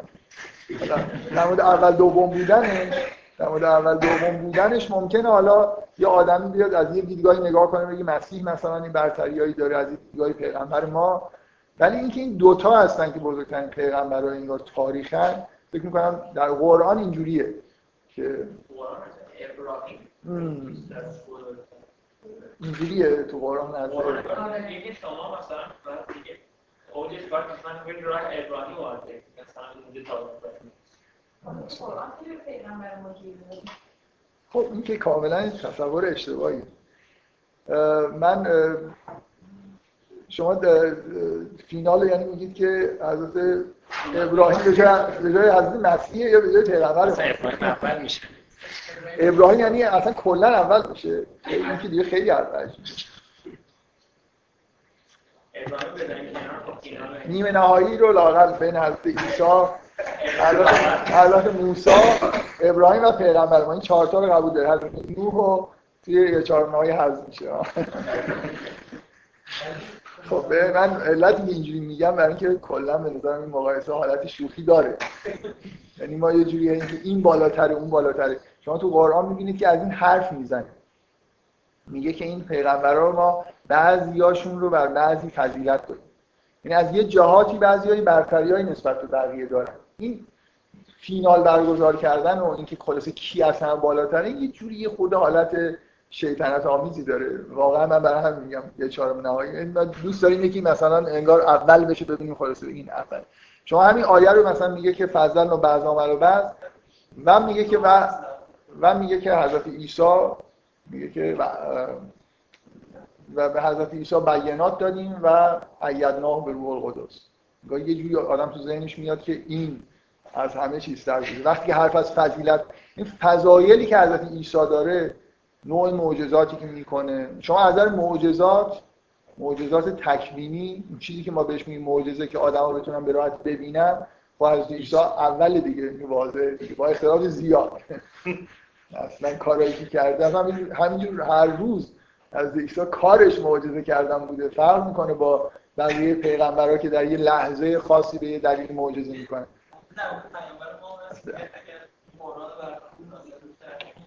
نه اون جمله مهمی که در فینال میشه ازش استفاده کرد اینه که حضرت عیسی اگه قرآن رو ملاک قرار بدید حضرت عیسی میگه که بعد از من رسولی میاد که اسمه احمد. احمد اسم ملکوتی پیغمبره که از همه ستایش شده تره بنابراین حضرت عیسی داره چیز می‌کنه. به دلیل آسیب دیدگی در فینال شرکت دیگه حالا در اینا اینجور نگاه ها این اول اون دوم اینا یه خود حالت شوخی داره. من کلا توصیه اینه که اینجوری نگاه نکنید واقعا. قرآن میگه که پیغمبرا از یه جهاتی نسبت به هیچ به نظر میاد هیچ پیغمبری نیست که اون ارتباط مستقیم کلامی رو که خداوند با موسی برقرار کرده با هیچ پیغمبر دیگه نداشته. بنابراین موسی از این جهت در رشته های المپیکه رشته های مختلفه هر کدوم یه چیزایی شاید نفر مدال طلا گرفتن. این که نمی‌دونم مثلا آخرش خلاصه کی مدال های طلا رو بشماریم کی قهرمان شده و اینا به خود جالب نیست اینجوری نگاه کردن. به ما چه ربطی داره؟ موضوعی که ما حالا خودمون چی میگن؟ هشتمون گره نوعمون حالا اینکه اون پیغمبر چه فضایلی داره. خب مسلمان ها معتقدن که پیغمبر ما مثلا همین آیه آیه جالبیه که در مورد پیغمبر ما یه حرف مهمی زده میشه. این گیر دادنهایی که تو قرآن به پیغمبر ما هست ربطی به این ماجرا نداره. شما شما رفتار خداوند با عیسی، موسی و دیگران رو از درون نمی‌بینید. متوجه هستید؟ ما ما چیزی که در قرآن می‌بینیم از حضرت موسی یا حضرت عیسی اینه که خداوند داره تعریف می‌کنه که اینا چیکار کردن و چیکار کردیم و این حرفا. چون رابطه بین یه پیغمبر با خدا رو دارید در قرآن بین پیغمبر ما و خداوند می‌بینید. اون نوع محافظتی که وجود داره مکتوب خشخاش گذاشتنهایی که یه بار این آیه رو گفتم شد دو بار دوباره میگم که یه جایی تو قرآن هست که میگه که نزدیک بود که یک مقداری به یه میلی نمی‌دونم در تو اصلا ماج... این اتابا اتفاقا خودشون خیلی چیز شأن پیغمبر رو بالا می‌بره. یه چیزی در اعماق وجود پیغمبر یه چیزی جنبیده خدا میگه اونجا در اعماق وجود یه چیزی داشت به وجود میومد نه اینکه حتی به وجود نیومد خود خود آیه اینه که چیز کوچیکی بود. تمایلی داشت به وجود میومد حتی میل هم نمیشه واژه‌ای که به کار برده. اسمشو گذاشت. این نوع مراقبت خداوند از پیغمبر رو شما می‌بینید و باید حدس بزنید که این نوع مراقبت و این سختگیری ها بین خدا با همه پیغمبر وجود داره. یعنی شما اونو نمی‌بینید. خدا با موسی شما مراوده پیغمبر اسلام رو با خدا می‌بینید برای خاطر اینکه اینجا دارید قرآن رو می‌خونید و بعد این ممکن این شبهه رو پیش بیاره که او پیغمبر ما چقدر مورد اتاب و مثلا خطاب نمی‌دونم بهش میگن این کار نزدیک بود بکنی چرا اونجوری نکردی؟ یا مثلا بدتر از همه عبس و تولا انجام الاعما این که اصلا یه خورده یه کاری هم کرده پیغمبر که خداوند داره ایراد می‌گیره. همه به هر حال در یه حدی مطمئن باشید که پیغمبرهای دیگه بیشتر از این هم مورد اعتاب و خطاب قرار می‌گرفتن. برای اینکه این نوع تربیت خداونده که آدمایی که خیلی در سطح بالا هستن شما آره مثلا در مورد حضرت مسیح با این شعنی که من براش قائلم که دیگه اصلا معصومیت مطلقه با همه آدم ها فرق داره. خلاصه یه جایی می‌بینید که اعتابی نسبت بهش هست که خدا می‌پرسه که تو به اینا گفتی که مثلا تو یا مادر تو بپرستن. مثل اینکه حتی نسبت به مسیح هم یه جوری سختگیری وجود داره که خلاصه اینا پیروان تو هستن و دارن یه کار زشتی انجام میدن. بنابراین تو یه جوری مورد اعتاب خدا هستی برای خاطر اینکه لابد یه کاری کردی که اینجوری شده حالا بگذاریم. من در مورد اون آیه احتمالا بعدا این صحبت می‌کنم. دو جلسه قبلا راجع داستان زینب و صحبت کرد. دو سه جلسه صحبت کردیم. دو سه جلسه؟ من در مورد من یه جلسه یه ذره در مورد دو تا نصف جلسه خب آره شاید دو تا جلسه اشاره شده ولی اینکه دو سه جلسه صحبت کرده باشیم. بله. دو تا نیم جلسه. باشه دو تا نیم جلسه. دو تا نیم جلسه با دو سه جلسه خیلی فرق داره. مثلا ببینید شما من میگم اگه شک دارید که مثلا من واقعا اینو میگم مسلمان ها هی میگن که خب نه از دیدگاه قرآن مسیح هم یه پیغمبری در بین بقیه پیغمبر بنابراین شعنی توی انجیل یه عبارتی هست که البته این عبارت در مورد یحیی به کار رفته از طرف حضرت عیسی. ولی قطعا بیش از این در مورد خود حضرت عیسی صادق از دید مسیحی. مسیح میگه که اگه به نام صحرا بری اونجا جایی که یحیی هست اونجا آدمی رو می‌بینید که مردن افرافه بیش از یه پیامبره فقط این نیست که یحیی پیامبره یه چیزی بیشتر از یه پیامبره قطعا تو قرآن هم از مسیح بیشتر از پیامبره. این که میگه که این رسول ماست نه اینکه یعنی بیش از رسول نیست. می‌دونی این خیلی تعبیر مثلا تو قرآن میگه که به پیغمبر میگه بگو انما انا بشر و مثل کن شما نتیجه می‌گیرید که یعنی پیغمبر یه آدمی مثل ما. خدای نکرده اینکه بشره خب یعنی داره میگه که من بشرم. فرشته نیستم موجود دیگه ای نیستم ولی بشرم مثل کن هستم. یعنی به بشر حساب میشم دیگه. پیغمبر بشره. ولی نه اینکه آدم عادی مثلا مثل ماها همینجور انگیزه های عجیب و غریب داره که در یه سطح بالاتر از یعنی به کمال فوق العاده ای نرسیده. مثلا انسان کامل نیست. بشره ولی یه بشر کامل. اینجا ما با به هر حال حضرت عیسی رسوله. برای خاطر اینکه مثل بقیه همه در واقع آدمایی که بهشون رسول گفته میشه در این مشترکن. اینا آدمایی هستن که به اون درجه از کمال رسیدن. حالا می‌خواد از نظر عرفانی اسمشو فنا در خدا بذاره. یه اسم براش بذاره. به یه مرحله رسیدن. حضرت لوط یه اصطلاح قشنگی از قول حضرت لوط در قرآن هست. میگه که حضرت لوط به ابراهیم ایمان آورد. قال اینی مهاجران الی گفت من به سمت پروردگارم مهاجرت می‌کنم. همه کسایی که رسول میشن آدمایی که این مهاجرت رو کردن. اصلا رفتن به یه جایی رسیدن. جایی که ما نرفتیم. ما بشر هستیم ولی نرفتیم. اونا به اونجا می‌رسن و بعد ارسال میشن. معنی رسول این است بعد از اینکه به اونجا رسیدن خداوند اینا رو برمیگردونه بهشون رس... میگه که برو دوباره انگار تو زمین. فکر کنید رفتن به آسمان هستن. حالا جسمشون نه ولی کلا روحشون به یه جایی رفته. خداوند اینا رو برمیگردونه با یه رسالت. حالا برگرد برو مثلا این رنجایی هم می‌کشی و باید مثلا این حرف رو مردم بزن مسیح به همین معنا رسول منتها من تعبیرم اینه که فرق بین مسیح و بقیه اینه که مسیح هیچ وقت از اونجا پایین نیومده. حبوط در مورد مسیح اتفاق نیفتاده. مهاجرت به این معنا که از این پایین بره اون بالا دوباره برگرده نیست. مثل اینکه از تعبیر عرفانیشون اون سفر اول در مورد مسیح وجود نداره. مسیح از اولش هم اون بالا بود و هیچ تنزل نکرد ولی خداوند بهش رسالت داده. مثل بنابراین رسوله. در ماهیت اینکه رسالت داره فرقی با بقیه رسول نداره ولی انسان استثنایی. در از آیات و قرآن اینکه سراحت وجود نداره اینکه میگه که نمی‌دونم مسیح رسول اینا اینجوری نیست که چیزی بیش از رسول بودن رو در مورد مسیح بخوایم انکار کنیم برای به این آیات.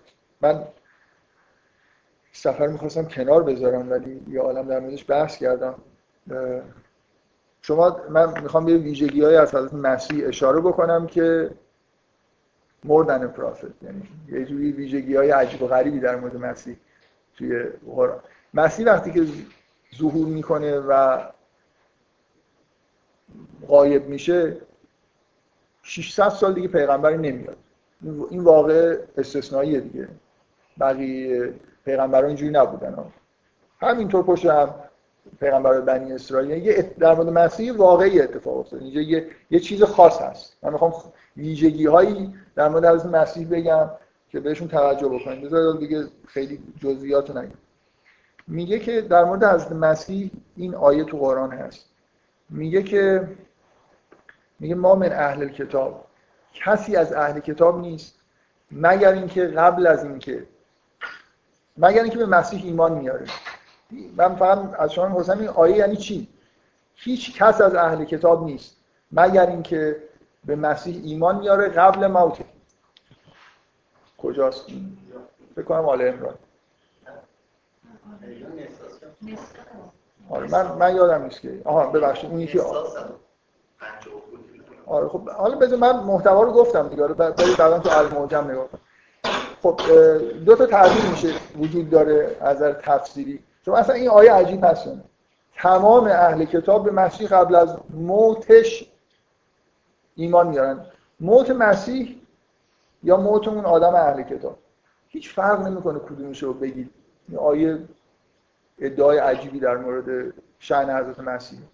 اگه بگید قبل از موت حضرت مسیح این اتفاق موتهی برمیگرده به حضرت مسیح که یعنی باید بگید که مسیح تا ابد زنده است. یعنی الان اهل کتاب که ایمان نیاوردن از دنیا هم رفتن باید در روز قیامت مثلا وقتی که دوباره برانگیخته میشن اینجا یه چیزی ببینن که به مسیح ایمان بیارن. به نظر من این تعبیر خود عجیبه. تعبیر دوم اینه که قبل از اینکه همه اهل کتاب قبل از بمیرن به مسیح ایمان میارن. یعنی قبل از اینکه واقعا بمیرن مثلا مسیح رو در یه شأن مسیح رو می‌بینن. مثل اتفاقایی که میگن مثلا شیعیان میگن قبل از اینکه بمیرن حضرت علی رو مثلا میاد نمی‌دونم می‌بینن. و حالا مسیح یه شأنی داره که قبل از اینکه از این دنیا اهل کتاب برن. واقعا بمیرن به مسیح ایمان میارن. حالا من کار ندارم در این آیه نمی‌خوام الان بحث بکنم؟ ولی یه چیز عجیبیه دیگه. یهودی ها و مسیحی ها هر کی از اهل کتابه اینا قبل از مرگ مسیح یا قبل از مرگ خودشون به مسیح ایمان میارن. سوال دارید شما. شما به خدا من گاهی اینجوری گیر می‌کنم. یه جایی اصلا احساس می‌کنم بحث امروزم شروع نکردم. و بعد از اینکه نفر سوال می‌کنه معمولا خوشحال میشم اینجور جاها ناراحت میشم. بگید من ممکن جواب ندم. آخر مهم نیست مهم نیست کدوم تعبیر درست. من می‌خوام بحث نکنم ایشون می‌خواد بحث بکنه. بعدا بحث می‌کنیم. من می‌خوام بگم این آیه عجیبه. اینجور در مورد بقیه پیغمبران این شن وجود نداره که مثلا همه مردم بهش ایمان بیارن. یا اینقدر عمر بکنه مثلا زنده مونده باشه تا آخر و زمان این که دیگه هیچی. یا هم اینکه همه پیغمبران به آسمان نمیرن. ها من می‌خوام بگم این که نمی‌دونم مسیح مثل بقیه پیغمبراست بنابراین شأن خاص براش قائل نشین. پس مسیح اون به دنیا اومدن میشه. اون زندگیشه. بعد رفته به آسمان. بعد همه قرار بهش ایمان بیارن همه اهل کتاب. یا یه آیه یه خورده عجیبتر. سوره زخرف. سوره زخرف یه سوره ایه که به طور عجیبی یه دفعه بحثای مربوط از مسیح وسطش ظاهر میشه. به طور عجیب که من منظورم اینه که آره شروعش خیلی به نظر نمیاد که کار به اینجا برسه. سوره سوره زخرف آیه عجیب توش هست. خیلی هم در موردش بحث شده. مفسرین ایده های مختلفی در مورد معنی این آیه دارم من نمی‌خوام وارد باز بحثش بشم. میگه که و گفتم که این پیامبران میگن این بوتای ما بهترن یا مثلا حضرت مسیح. حالا حالا این این حرف چیزی که اونا دارن. میگه این هو الا عبد انعمنا علیه. میگه این مسیح به از بنده ای نبود که بهش نعمت دادیم و جعلناه مثلا لبنی اسرائیل. و اون رو مثلی برای بنی اسرائیل قرار دادیم ولو نشاء لجعلنا منکم ملائکتا فی الارض یخلفون. و انه تقریبا شکی نیست که انه برمیگرده به حضرت مسیح. و انه لعلم للساعه و مسیح علم ساعته یعنی همش تو قرآن هست که اول یعنی یعنی مسیح ساعت رو می‌دونه زمان قیامت رو می‌دونه. می‌دونه. یا میگه نمیگه انه عالم للساعت میگه انه علم للساعت اکثرا تعبیرشون اینه که همین چیزی که اکثرا مسلمان بهش معتقدن که یکی از نشانه های قیامت مثلا ظهور مجدد مسیح یه نشانه ایه مثلا چیزی که باهاش میشه ساعت رو فهمید که کی مثلا واقع میشه. خب این آیه عجیبه دیگه. همه پیغمبران اینجوری نیستن که ربطی به قیامت بین بین در قرآن بین مسیح و قیامت رابطه ای برقراره. شبیه حالا می‌تونید تعبیرتون این باشه یا نباشه. من نمی‌خوام وارد جزئیات بشم. شما نمی‌تونید این آیه های عجیب رو که یه شعنی دارن در مورد مسیح چیزایی میگن که در مورد بقیه پیامبران چیزای مشابه گفته نشده. اینا یه ویژگی هایی در مسیح هست که تفاوت هایی در واقع داره با بقیه پیامبران. من این حرفا رو زدم برای چند تا سوالی که از من شد که یه جوری محتوای کلیش این بود که مثلا انگار من حرف عجیبی در مورد مسیح دارم می‌زنم. و تو قرآن مسیح یه جورایی مثل بقیه پیامبران مسیح اصلا تو قرآن مثل بقیه پیامبران نیست. یه چیزی مردن پرافت از یحیی اینجوریه یه خورده یعنی اون حرف در مورد از مسیح در مورد خودش بارها فضیلت خودش رو در انجیل نه در قرآن به بقیه پیامبران با سراحت بیان من بزرگتر از سلیمانم من بزرگتر از داوودم من بزرگتر از ابراهیمم. ابراهیم یه عبارت معروفی در انجیل هست که ابراهیم دوست داشت که ظهور منو ببینه بعد عصبانی میشن علمای مثلا که تو چی میگه اصلا ابراهیم چی کاری به تو داشته اینا؟ میگه که من قبل از ابراهیم بودم.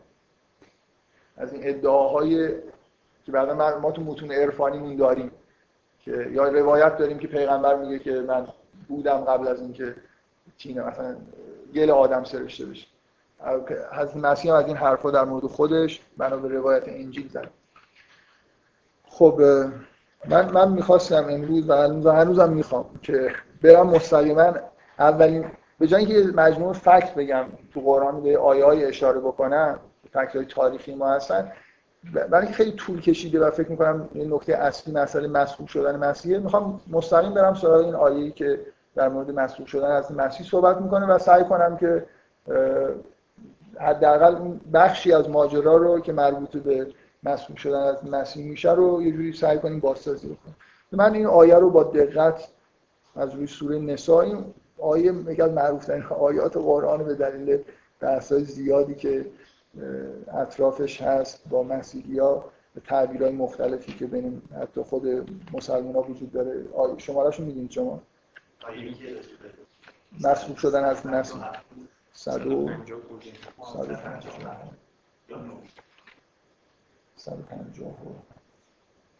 میگه میگه و قولهم انا قتلنا المسیح عیسی ابن مریم. میگه و گفتارشون که ما مسیح عیسی ابن مریم رو رسول الله رو کشتیم.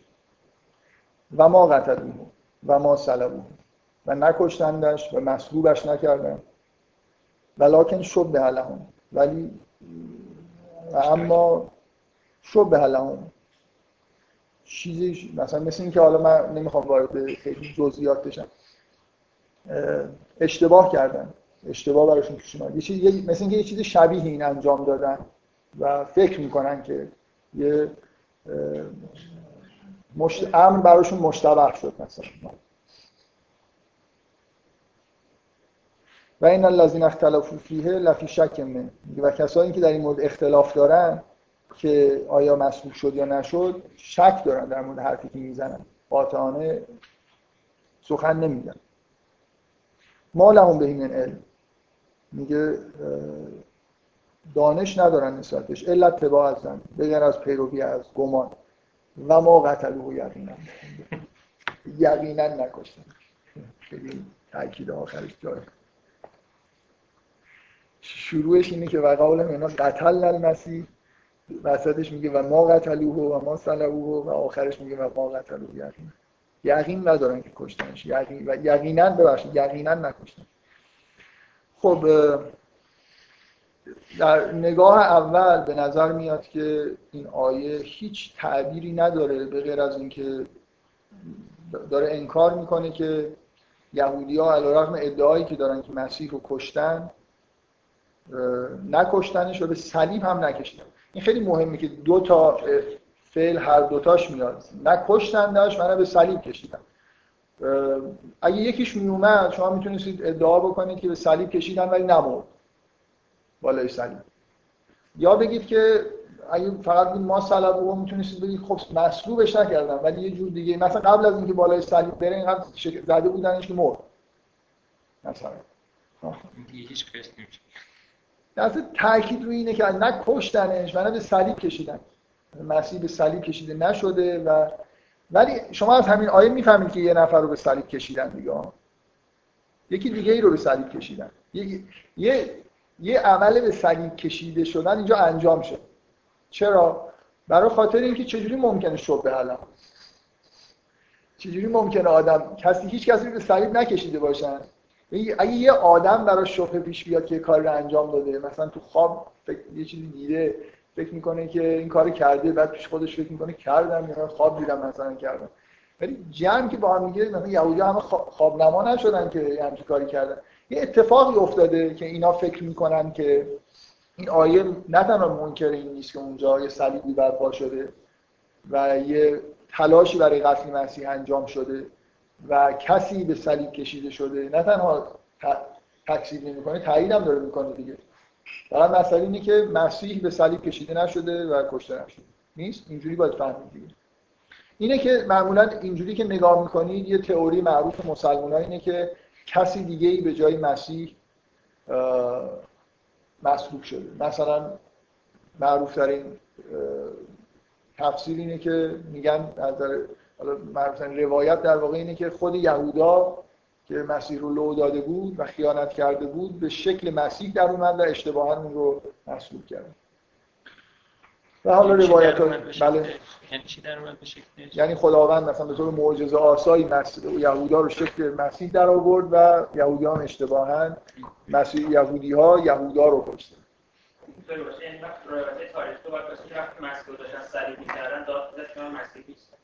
خب اونم معجزه طور معجزه آسایی. زبونش بند اومده بود. مثلا.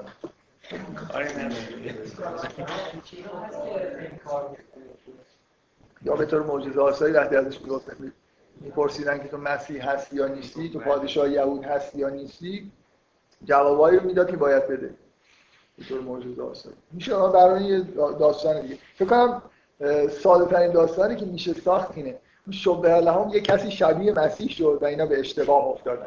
همش از این واژه شب به توش وجود داره. شبیه شد خداوند اینو شبیهش کرد اونا یعنی شبیه اشتباها اینو گرفتن و بعدم براشون شبهه پیش اومد خیلی. خیلی می‌خوره به آیه. هیچ جا. با عرض تو قرآن یه جا شب وجود داره. تشبیه وجود داره تشابه وجود داره شبه وجود نداره. شبه از تفعیل دیگه شبه یعنی مجهول از فعل تشبیه. چیزی که فهمیده میشه فکر کنم همه توافق دارن اینه که اینجا یه اشتباهی پیش اومده. ولی نه اینکه لزوما یه کسی شبیه مسیح شده و اینا یعنی خیلی هم این واژه شباهت رو اینجوری استفاده نکنه.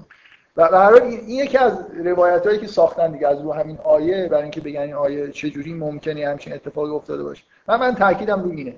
چرا یهودا؟ کلا با یهود خب، مشکل داشتن خب آره دیگه یهودا مثلا برای خاطر این برای خاطر اینکه عدالت خداوندم چیز بشه دیگه. تو هم آدم بیگناه نباید به صلیب بکشن که اون که تو این ماجرا گناه کرده خودش رو به صلیب بکشن یعنی بامزه و جالب. خب البته کاندیدای دیگه ای هم برای این ماجرا وجود داره. فکر می‌کنم یه آدمی به اسم شمعون وجود داره که اونم اون کسی که صلیب مسیح رو حمل کرد به جاش مسلوب شده. و الی آخر حالا ممکنه روایت های دیگه هم بشه ساخت. و هر حال یه داستان اینه که این آیه داره به این اشاره من, من تاکیدم روی اینه که صلیبی برپا شده آدمی اونجا مسلوب شده اون آدم حالا بنا به این آیه مسیح نبوده و حالا اینکه بگیم کسی دیگه ای بوده من یه روایت جدیدتر بگم. احتمالا شاید شنیده باشید که فرقه به وجود دارن از مسلمان به اسم احمدیه اینا پیروان سر احمد خان هندی هستن که یه یه چیز احمدی یه چیزی از یه جهاتی شبیه بهاییته برای خاطر اینکه شما به وضوح اون حالت حالتی که بهاییت هست یعنی یه جور حس سازش کردن با جهان مدرن رو توی احمدی هم می‌بینیم. یعنی من, فکر کنم هر کسی با آراء احمدی یه جوری آشنا بشه هم سازش کردن با مسیحیت هم با جهان مدرن یعنی یه جور تعبیرای جدید ارائه کردن که خلاصه یه چیز مثلا شما بهاییت می‌کنید در مورد حقوق زن بحث می‌کنید در مورد سازمان های بین المللی و فلان. آدم احساس می‌کنه فضای ذهنی یه جوری فضای مدرنه و برای همین هم انتظار شاید می‌رفت که با در جهان مدرن طرفدار پیدا بکنه. ولی مسائل دینی کلا اینجوری نیستن که شما مدرنشون بکنید طرفدار پیدا بکنید چون منشأشون دلیل اعتقادات مردم دلایل خیلی مدرنی نیست. بنابراین ایده خوبی نیست که آدم بیاد دین رو مدرن بکنه فکر کنه خیلی هم طرفدار پیدا می‌کنه. خب و احمدیه نمونه مهم مسلمانایی هستن که معتقدن که از مسیح به صلیب کشیده شده ولی نمرده. و چجوری تعبیر می‌کنن؟ تعبیرشون اینه که میگن که به صلیب کشیده فعل به صلیب کشیده شدن. چون شما وقتی میگید یه نفر رو مصلوب کردن یعنی مصلوبش کردن و مرد دیگه. من اگه, من اگه بگم به شما مثلا فرض کنید برده های شورشی را در روم مصلوب کرد حکم دادن مصلوب و مصلوب کردن این به معنای اینه که با مثلا من بگم که طرف تیرباران کردن. خب؟ یعنی تیرباران کردن با چیز زدن کشتنش طرف به دار آویختن. یعنی به دار آویختن و کشتنش مصلوب کردن یه فعلیه که به یه نوع قتل اشاره می‌کنه. بنابراین اگه کسی رو به دار بزنن و نمیره نمی‌تونید در موردش بگید که اینو به دار آویختن. نمی‌تونید در مورد یه آدمی که مصلوب شده ولی نمرده ادعا بکنید که مصلوب شده. این چی میگن؟ یه نفر خودکشی کرد. خب. خودکشی کرد به مفهوم عمل خوردن قرص خودکشی محسوب میشه. آره. اصلا از اصلا از ما نمیرم آره آره. ولی ترور کردن. ترور کردن. خب موافقید دیگه. حرف که حرف قابل اعتنایی نیست. سراحتا داره میگه مسئول نکردن و به قتل هم نرسید. اگه می‌خواست بگه که مسئول شد ولی به قتل نرسید می‌تونست بگه که نکشتنش. یا بگه مسئول کردن و نکشتنش. این این هر کی می‌خونه من فکر کنم اگه دلیل دیگه ای نداشته باشه یه جور نخواد با یه ایده های سازش بکنه چیزی که از می‌فهمه اینه که از مسیح مسئول نکردن دیگه.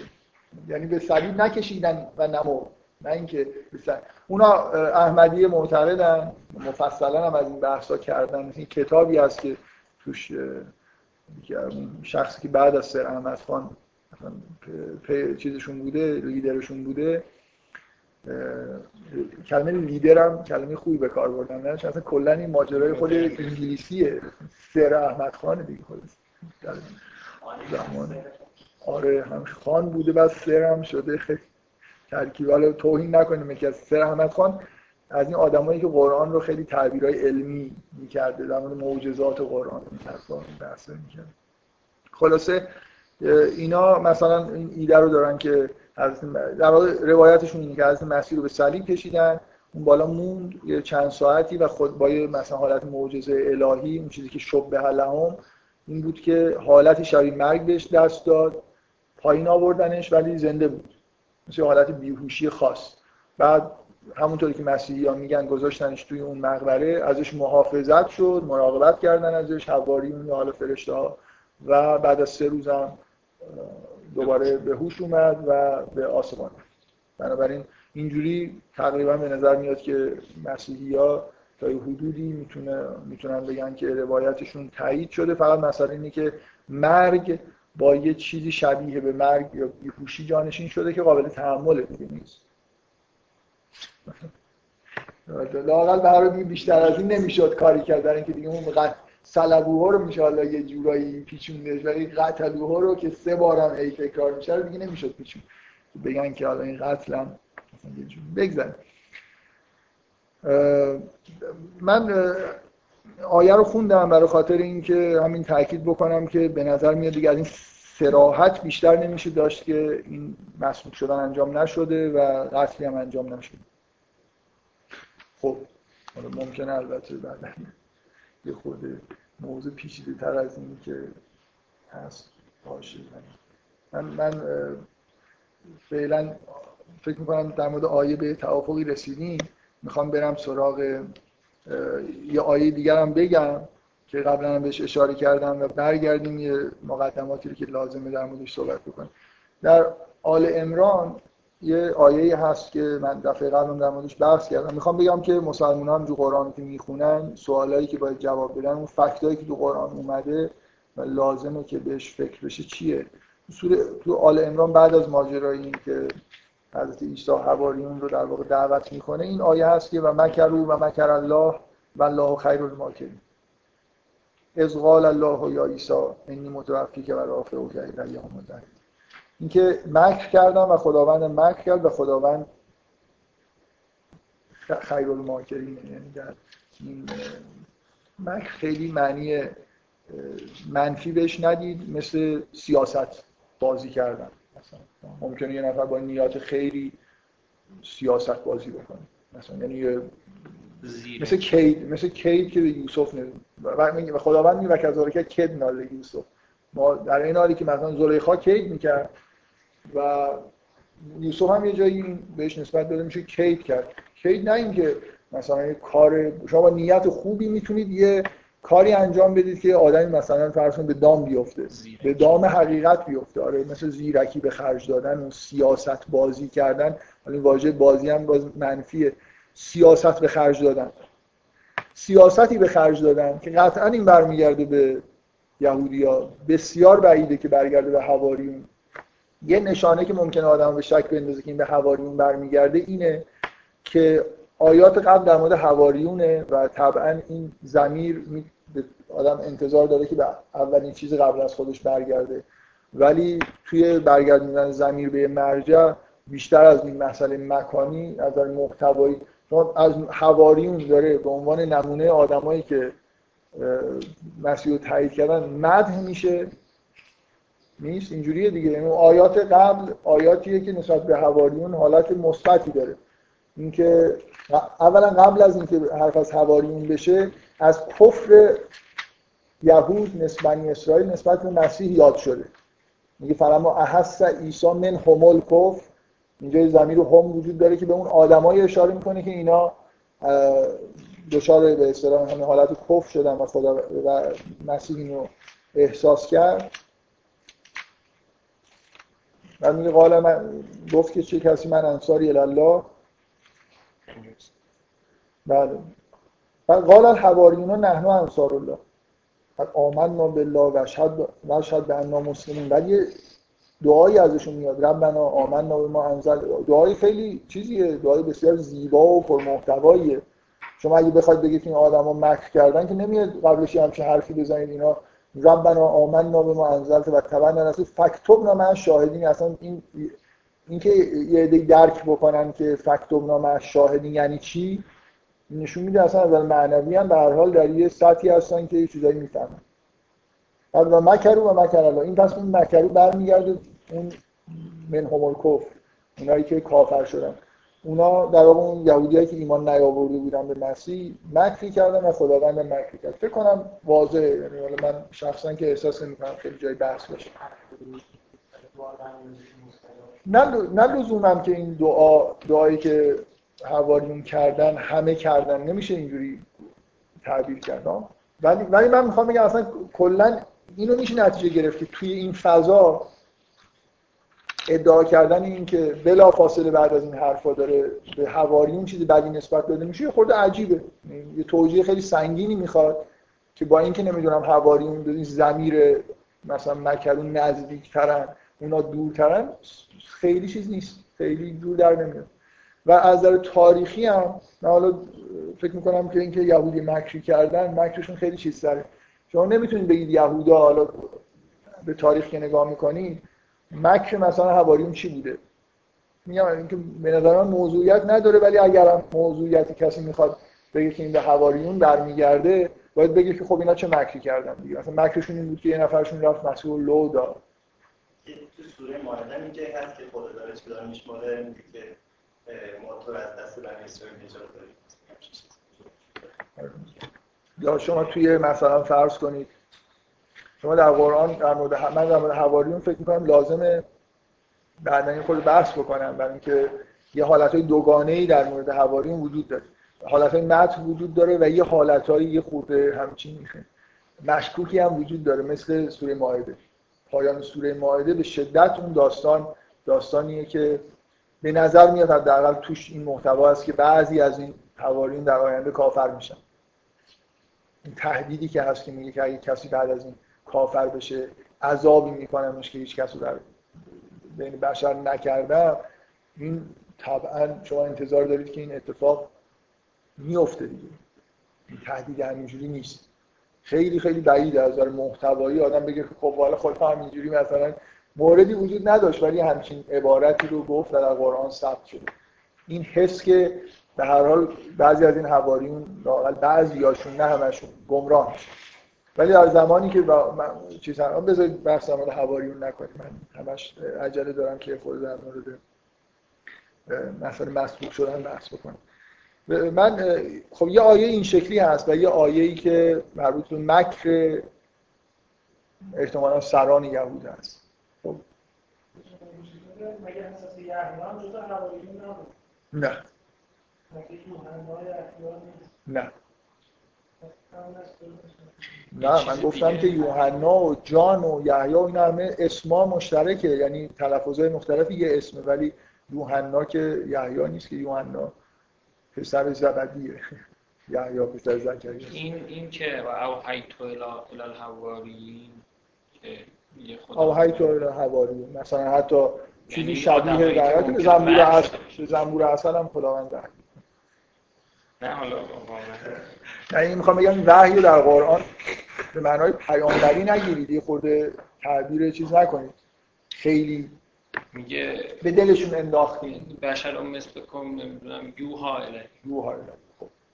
خب این وحی در مورد زنبور اصل اتفاقا فکر وحی در- که در مورد یک انسان وقتی گفته میشه در مورد مادر در مورد مادر موسی ولی ما... معنیش نیست که مثلا فرشته بیاد و پیامبر باشه. مادر از موسی پیامبره یا مثلا شأن فوق العاده ای داره. خداوند خداوند به دل مثلا مادر موسی میندازه و یه کاری رو می‌کنه.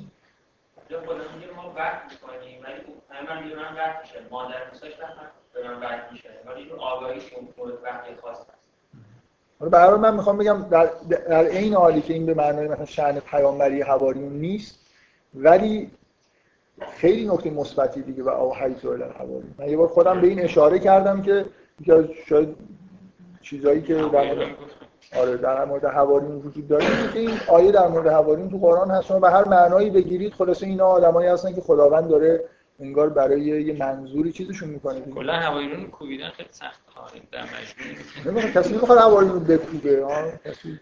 همچین قصدی وجود نداره. ولی من میگم که در من میگم در مورد حواریون یه حالتهای دوگانه ای وجود داره. تو سوره مائده اون درخواست باشه درخواست خب بذارید بعدا بحث می‌کنیم در دیگه. اینکه حالت دوگانه ای وجود داره. ابراهیم هم دقیقا یه همچین چیز خواسته و اتفاقا آیه بعدی از اون درخواستشون اینه که لت- لتطمئن نه. آره ولی در مورد حواریون یه حالت دوگانه وجود داره از جمله اینکه ما در روایت تاریخی هم یه چیز قطعی که همه قبول دارن اینه که یکی از حواریون خیانت کرد. حالا میشه این رو هم در واقع زیر سوال قرآن از قرآن بگم بر. از که- قرآن بر نمیاد که هوایرون یه دیدگاه دوگانه در موردشون وجود داره. خب بذارید در مورد این بذارید در مورد این بعدا بحث کنیم خب پس یه یه آیه وجود داره که مسیح مسئول نشده یه آیه وجود داره که مکری وجود داره که خوبه که حالا از فکت های تاریخی اون چیزها استفاده بکنیم. این مکر اصولا چیه و نکته دیگه ای که ما باید توضیح بدیم با دیدگاه خودمون توضیح بدیم اینه که اصولا رسالت مسیح به چه دلیلی انجام شده و به کجا رسید. این فکر کنم این اصلا این نکته اصلا مهمتره. من به هر طریقی می‌خوام بگم که مسیح مسکوب شده کشتنش نکشتنش یا همینجوری به آسمان رفته با بدن جسمانی. ابهامی وجود داره که از مسیح چیکار کرده؟ نه شریعتی به نظر میاد آورده نه به غیر از یه سری معجزاتی که افرادی که در نزدیکش بودن دیدن به نظر نمیاد که کاری انجام بده. مسیح چه چیزی داره در قرآن در واقع چه نقش اساسی داره که من فکر می‌کنم به یه بخشی از اون جنبه به اصطلاح تکوینی نقش مسیح اشاره کردن. حالا بعدا نمی‌خوام در موردش حالا الان نمی‌خوام در موردش بحث بکنم. ولی از نظر تاریخی مسیح یه نقش خاصی ایفا می‌کنه که با سراحت در قرآن ذکر میشه که واقعا تو 600 سال بین مسیح و پیامبر اسلام پیامبر دیگه نیومد. مسیح پایان انگار یه دوره ایه که بعدش فطرت به پایان پیامبری در خاندان بنی اسرائیل. و من می‌خوام از اینجا شروع کنم توضیح دادم که به نوعی یه جوری با نحوه برخورد خود قرآن هم سازگاره. که اول به این فکر بکنیم که اصلا ماجرای ظهور مسیح و فطرتی که بعدش پیش میاد و اتمام نبوت در بنی اسرائیل چیه و چطور این اتفاق افتاد.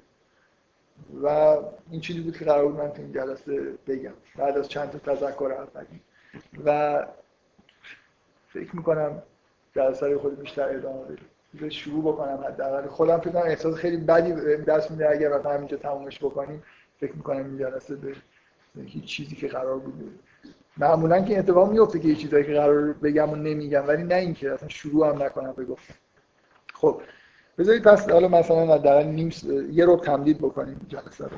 نیم ساعت وقت داشته باشم که بحث رو ادامه بدیم. شما برای اینکه بفهمید که مسیح چرا ظهور کرده و چه اتفاقی افتاده و چرا این فطرت پیش اومده از نظر روایت قرآنی از نظر به اصطلاح نگاهی که تو قرآن وجود داره برگردید که ببینید اصلا این ماجرای بنی اسرائیل چیه دید. این همه پیامبر سوالایی وجود داره که شما جواب این سوالا رو از قبل بدونید من نمی‌خوام همه این سوالا رو جواب بدم ولی می‌خوام سعی کنم یه سری یه مقدار سوال ایجاد بکنم. و بعد یه خطی که حداقل چیزایی که میشه راحت توضیح داد رو بگیریم و برسیم به اینکه مسیح در این انتهای کار داره چیکار می‌کنه. سوال ببینید شما در قرآن اصلا کل این ماجرا اولا برمیگرده به حضرت ابراهیم. درسته؟ تاریخ این پیامبرانی که نهایتا انتهاش به مسیح می‌رسه تو بنی اسرائیل برمیگرده به این ماجرایی در مورد ابراهیم که بارها در قرآن بهش اشاره میشه. اینکه اصلا خداوند ابراهیم رو به به عنوان امام من فکر کنم قبلا این تعبیر رو به کار بردم. این شاید جمع شوخی داره ولی اینجا خیلی نمی‌خوام بگم که نوع نگاه نگاه مثلا شیطنت آمیزیه.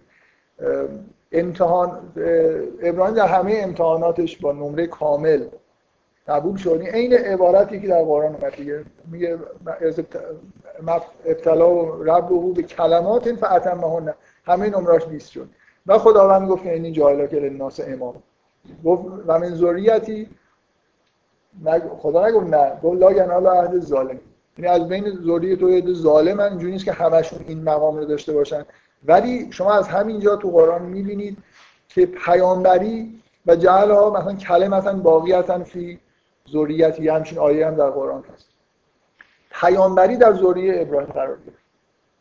این اولا این سوال که سوال خیلی مهمی دیگه اصلا این یعنی چی؟ این, این که در قرآن این واقعیت وجود داره که شکی درش نیست. چرا اینطوریه؟ فکر کنم خیلی احتیاج به الهیات داره دیگه. شما در مورد نبوت وقتی دارید بحث می‌کنید که نبوت چیه؟ یه سوال مهم قرآنی اینه که چرا نبوت این شکلی در کره زمین پیش رفته؟ یعنی یه فردی اسم ابراهیم بوده و همه پیامبران در نسل ابراهیم قرار گرفتن. روایت قرآنی که در دو شاخه. یه, یه شاخه اسماعیلی یه شاخه کوچکتریه و یه شاخه اسحاقی و بنی اسرائیل. اونایی که فرزندان یعقوب هستن به اون دوازده سبت بنی اسرائیل می‌رسن که تقریبا همه پیامبران توی اون شاخه قرار دارن. هزاران پیامبر در اون شاخه قرار دارن تا حضرت مسیح. بنابراین شما تاریخ انبیا رو که در قرآن می‌خونید شأن حضرت مسیح اینه که آخرین پیامبر تو شاخه اسحاقی تو شاخه اسرائیلیشه به اصطلاح جز بنی اسرائیل. بعد نبوت منتقل میشه به شاخه‌ای که در جای دیگه هست اصلا فرزندان اسماعیل. و یه پیامبر اینجا ظهور می‌کنه و نبوت هم اصلا کل درک این که معمولا بحثای کلامی در مورد ضرورت نبوت و این حرف هاست. ولی قرآن فکر می‌کنم سوالای دیگه رو هم در واقع مطرح می‌کنه که باید بهش فکر بشه. که اصلا این شکلی نبوت چرا در کره زمین خداوند در واقع همه رو در ذریه ابراهیم قرار داده؟ همشون تقریبا توی بنی اسرائیل هستن تا مسیح. من می‌خوام از اینجا فقط بدونی که سوالا رو جواب بدم سوال بیشتر ایجاد بکنم و بعد برسیم به اینکه چجوری در واقع بعضی از این سوالا رو لاقل میشه جواب بنابراین از کل این داستانی که قرآن این چارتی که تو قرآن از انبیا وجود داره این نکته خیلی خیلی مهم در واقع توش هست که شما می‌بینید که حضرت عیسی یه نقش تاریخی داره. اونم پایان نبوت سلسله انبیاست که توی خاندان بنی اسرائیل. و دیگه نبی نمیاد. تا 600 سال اصلا نبی نمیاد. یه نبی دیگه هم که ظهور می‌کنه در خاندان اسماعیلی در خاندان یعقوب یا اسحاق و باز قرآن سراحت داره که این که توی خاندان بنی اس... تو خاندان اسماعیل قرار یه پیامبر بزرگی ظهور بکنه از اول جزو برنامه هست. برای اینکه وقتی که ابراهیم و اسماعیل دارن خانه کعبه رو می‌سازن دعا می‌کنن که خدای اینجا یه پیغمبری مثلا که کتاب داره و نمی‌دونم یزکی هم اینا بیاره. بنابراین داستان روایت قرآن اینه که در داستان قرآن اینه. ابراهیم دو تا پسر داره پسر بزرگ اسماعیل پسر کوچیک اسحاق طبق چیزی که خداوند از اسماعیل می‌خواد که برای ابراهیم به نظر میاد خیلی راحت هم این کار رو انجام دادن اینی که اسماعیل رو میاره در بیابانهای عربستان و رها می‌کنه با مادرش. و بعدا اینجا خانه کعبه رو همراه با اسماعیل می‌سازه. اینجا یه کارایی داره انجام میشه. برای آینده ای که به نظر میاد خود آینده نزدیک هم آینده دوره. یه تمهیدات اینجا هست. خداوند خانه کعبه رو اینجا می‌سازه.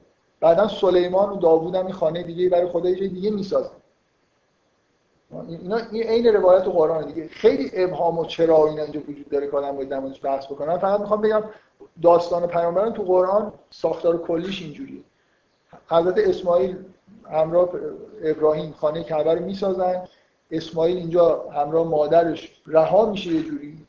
به نظر میاد از تاریخی گاهی ابراهیم میاد سر می‌زنه ولی کلا اینجوریه که اینا اینجا هستن. اسماعیل مقام نبوت هم داره ولی بعدش دیگه پیامبری نمیاد. یعنی توی خاندان اسماعیل فطرت بسیار بزرگ هست از زمان خود ابراهیم تا زمان پیغمبر. به نظر نمیاد کسی. یه, یه روایتی هست که مثلا یه وسطش پیغمبری هم ظهور کرده که خیلی به نظر نمیاد حالا محکم باشه. تو قرآن به هم چیزی اشاره نشد.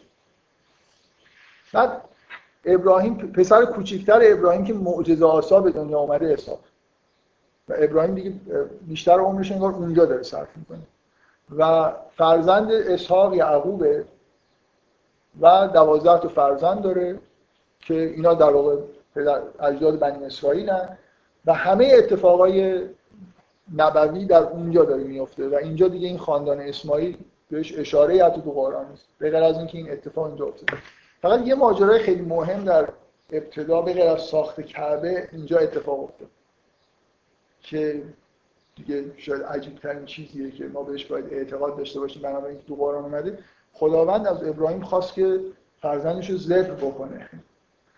و در واقع یه جوری مثل اینکه به عنوان قربانی به پای خانه کعبه به نظر میاد بعد از اتمام ساخت کعبه خداوند در, در رویا از ابراهیم خواست که فرزندش رو ذبح بکنه.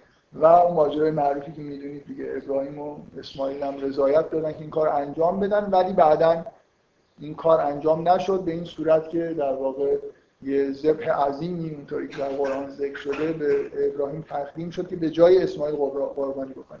اما خیلی نکته مهمیه که سنت قربانی کردن از حداقل از اینجا که این اتفاق افتاده هم تو دین اسلام هم توی همه نبوت به اصطلاح بنی اسرائیل قربانی کردن وجود داره. من دارم روی این تاکید می‌کنم. برای اینکه اولا یه چیزی در مورد این قربانی شدن اسماعیل رو می‌خوام حالا روشن بکنم. بعدم اینکه اصولا مسلمان ها باید به این فکر بکنن که این ماجرا یعنی چی. این درخواست قربانی کردن چیه؟ مسیحی های توضیحی براش داره. مسیحی های تو. و اصلا قربانی شدن و مسئول شدن از مسیح رو به عنوان نمونه ارجاع میدن به این اعتقادشون که در وقتی با یهود دارن بحث می‌کنن مسیحی ها یه دلیلی که میارن این حتی مسلمان ها میگن شما برای قبول دارید که خداوند کسی رو خاص قربانی بکنه. اینکه قربانی شدن یه انسان یه انسانی که کاملا پاک بیگناه مثلا مثل اسماعیل ما بهش اعتقاد داریم. مسلمان ها معمولا تعبیرشون اینه که این یه جوری انگار آزمونیه برای ابراهیم که مثلا خداوند ببینه که این اطاعت می‌کنی یا نه. تعبیر معمول اینه دیگه. می‌خوام بگم یعنی مسلمان ها وقتی این داستان تو قرآن می‌خوان تعبیر بکنن قهرمان داستان ابراهیم نه اسماعیل. من می‌خوام بگم که قرآن رو بخونید خیلی اینجوری نیست. بیشتر به نظر میاد اسماعیل قهرمان ماجراست تا ابراهیم بذار من این آیه هایی که در یه جایی تو قرآن به این ماجرا اشاره شد. من یه فرق اینجا وجود داره دیگه. اون کسی که ذبح می‌کنه یا اون کسی که قبول می‌کنه که ذبح بشه کدومشه که داره آزمون پس میده؟ فقط این صرف مثلا فرض کنید یه مسیحی ها اعتقاد دارن که وقتی مثلا مسیح بدونی که گناه مرتکب شده باشه فدا می‌کنه خودش رو. و قبول می‌کنه که بمیره اصلا عالم تغییر می‌کنه. یعنی یه انسان وقتی به درجه ای از این می‌رسه که خودش رو یعنی اصلا عمق اون الهیات مسیحیه دیگه. یه انسان با فدا کردن خودش با ایثار کردن بدونی که گناهی مرتکب شده باشه عالم رو اصلا میشوره. شعن انسان رو انگار بالا می‌بره. انسان رو کل نوع بشر رو چیز می‌کنه به اصطلاح بهش شعنی میده که قابلیت این که خدا ببخشدش ایجاد میشه. این فکر می‌کنم ایده خوبیه دیگه. ما هم کم اینجوری نگاه می‌کنیم نیست؟ یعنی یه انسان وقتی که یه کار بزرگی انجام میده بشریت شعنی پیدا می‌کنه. من من بزنید آیاتی که در مورد حضرت اسماعیل هست باز کردی شما؟ نه. سوره صافات ولی بعدش از یه نفر کار کلا گناه کردن و کار این شکلی انجام دادن مثلا فدا شدن اینا در انسان یه جوری به هر حال چیز می‌ذاره در شأن بشر انگار تاثیر و مسیحا معتقدن که با اون حالت اسمتی که مسیح داره و اون زجری که مثلا قبول می‌کنه یه چیزی وجود داره. یه واقعه بزرگ مثلا جهانی وجود داره که انسان اصلا وارد مرحله جدیدی میشه که اون گناه اولیه‌اش هم حتی پاک میشه. در انجیل این چیزی که اون چیزی که مسیحی ها بنا به تکست خودشون ماجرای مسئول شدن مسیح رو ربط میدن به ماجرای قربانی کردن فرزند توسط ابراهیم که البته مسیحی ها و یهودی ها معتقدن که اسحاق بوده که قربانی شده نه اسماعیل. و حتی بعضی از مسلمان ها معتقدن که اسحاق بوده در حالی که به نظر میاد تو قرآن سراحتی وجود داره که اسماعیل بوده. بله؟ سوال, سوال نکنید. به نظر میاد تو قرآن ابن عربی میگه اسحاق بوده خیلی عجیب من دیدم. صحبت تو سوره آیه رو پیدا آیه 100 صد. میگه که فلما بلغ معه سعی مثلا تلاش رو به اتمام رسوندن. گفت ای پسرم اینی عراف المنامه انی از باب فنظر مازا ترم این حرفیه که ابراهیم می‌زنه. قهرمان کیه. ابراهیم که نمی‌خوام قهرمانی تو این ماجرا قرآن که داره روایت می‌کنه ابراهیم میاد به پسرش میگه که من یه چیزی در رویا دیدم چی فکر می‌کنی؟ اصلا قبلش اجازه بده. میگه فهم مازات هست میگه یا البته فرما تو اومد. صد تجدنی ان شاء الله من الصابر هر کی این آیات رو بخونه تاکید به نظر میاد روی اینه که اسماعیل چی راحت قبول کرد. و پدرش دلداری هم داد که مثلا نگران نباش من آدمی هستم که صبر کنم. یعنی اینجوری نیست که الان دارم این حرفو می‌زنم بعدا مثلا وقتی به اونجا رسید یه جوری پشیمون بشم و اینا داره قول میده به پدرش که من صبر می‌کنم. من نمی‌خوام بگم در ابراهیم تزلزلی هست. ولی آیاتی که شما می‌خونید اسماعیل که یه جوری به نظر میاد که از پدرش هم انگار مطمئن. اون رویا رو دیده. این داره از پدرش میشنوه که رویا رو دیده. مثلا فرمان به اون رسیده. و این چقدر تسلیم و راحت میپذیره و تازه یه جوری داره پدرش رو هم تشویق می‌کنه. این من یه بار اونجایی که بحث در مورد زیبایی شناسی و فن ادبی توی قرآن بود به این آیه به این دلیل اشاره کردم که با سرعت و ریتم تون یه مفهومی رو میرسونه. مثل مثلا فرض کنید دو تا مثال که یادم زدم. یکی اونجایی که حضرت موسی یه نفر رو می‌کشه به طور تصادفی. بعد میگه که قال اینا من عمل شیطان. گفت اگه خدای من نبخشی و نکنن من از ظالمین. فقط قال رب اغفر قال رب اغفر فقط فر تأثیری که این می‌ذاره این که بابا حالا مثل اینکه این همه دیگه حالا زودتر بگو دیگه. همین که گفت رب اغفرلی آدم کشته اینجا. خودش میگه آزم این عمل شیطان. مثلا خیلی هم چیزه و داره بزرگترین گناه انگار مرتکب شده ولی به محض میگه رب اغفرلی فقط فرلا دیگه از این سریعتر و تندتر ریتم سریعتر. مثل اینکه داره به آدم میگه که خب دیگه مثلا گفت منو ببخش خدا میبخشه دیگه کسی ببخش واقعا پشیمون شده داره استغفار می‌کنه خدا میبخش به همین راحت اینجا هم اینطوریه یعنی به این حرفی که اون ابراهیم یه خورده بیشتر انگار با احتیاط داره صحبت می‌کنه. یا مثلا نمیگه که من مثلا قرار تو توضیح میده که من در خواب دیدم که تو رو می‌کشم. یه انگار غیر مستقیم داره حرفشو می‌زنه. بعد میگه فنزور مازا ترا بعد از اسماعیل میگه قال یا ابت فعل ما این ریتم این جمله اون چیزی که به گفتن رو بکن. سفاجدن این شاهد این حرکت قهرمانانه من می‌خوام بگم درسته که این یه ابتلایی برای ابراهیم ابراهیم هم سربلند بیرون میاد. ولی مسلمان ها زیاد انگار روی این حالت قهرمانی اسماعیل من نمی‌بینم تاکید بکنم. که این این داره قبول می‌کنه که فدا بشه بدون اینکه هیچ جرم مرتکب شده باشه به هر دلیلی. خداوند اینجوری اراده کرده و اسماعیل داره میپذیره و این مثل اینه که نه فقط اینکه تعلق خاطر خدا ابراهیم نسبت به فرزندش مثلا یه جوری داره مورد آزمون قرار می‌گیره در واقع تعلق خاطر اسماعیل به خودش داره مورد آزمون قرار می‌گیره و به این راحتی داره میپذیره و این یه تقدسی شما می‌تونید من نمی‌خوام بگم که حالا وارد بحث بشم که این یعنی چی. چرا این خواسته میشه و چرا این کار در واقع قرار انجام بشه؟ بشر تقدس پیدا می‌کنه اون سرزمین مقدس میشه با این کار. ولی حس کلا اینه که اینجا یه اتفاق این قربانی شدن اسماعیل اینجا یه چیزی در واقع انگاری اثری ازش باقی میمونه.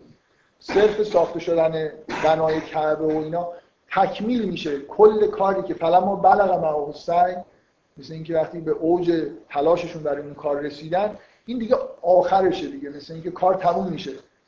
و اینکه اسماعیل میپذیره و ابراهیم این کارو می‌خواد انجام بده در واقع یه جوری شأن اسماعیل اینجا باید در نظر گرفته بشه. پذیرفتن فدا شدن بدون جرم یه قداستی توش هست. بفهم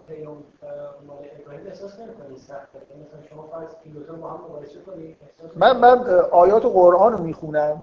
فکر نمی کنم من, من حرفم اینه نوع روایت. این روایت می‌تونه تاکیدش روی ابراهیم باشه می‌تونه تاکیدش روی اسماعیل باشه. من احساسم اینه که نوع روایت تاکید بیشتری روی اسماعیل تا روی ابراهیم. در این حالی که در مورد ابراهیم واضحه که سخته که شکی نیست. ولی این من حداقل می‌خوام بگم این شأن اسماعیل که اینجا در واقع تو این آیه بهش داره اشاره میشه رو فراموش نکنید. اسماعیل به شدت تو این آیه داره متن میشه. این نوع روایتی که در واقع وجود داره این که حتی به نظر میاد از پدرش راحتتر داره میپذیره. حالا ممکن شما بگید برای ابراهیم سختتر بشه برای اسماعیل یه لحظه اجازه اسم... یه... یه ماجرا به نفع اسماعیل اینه که اسماعیل داره از پدرش هم میشنوه که اون خواب دیده در حالی که اون خودش واقعا خواب امر به ابراهیم شده. اسماعیل از اسماعیل نه فقط ایمانش به خداست مورد آزمونه ایمانش به پدرش هم مورد آزمون هست و این حالت دلداری هم قبول کنید که تو این لحن اسماعیل وجود داره.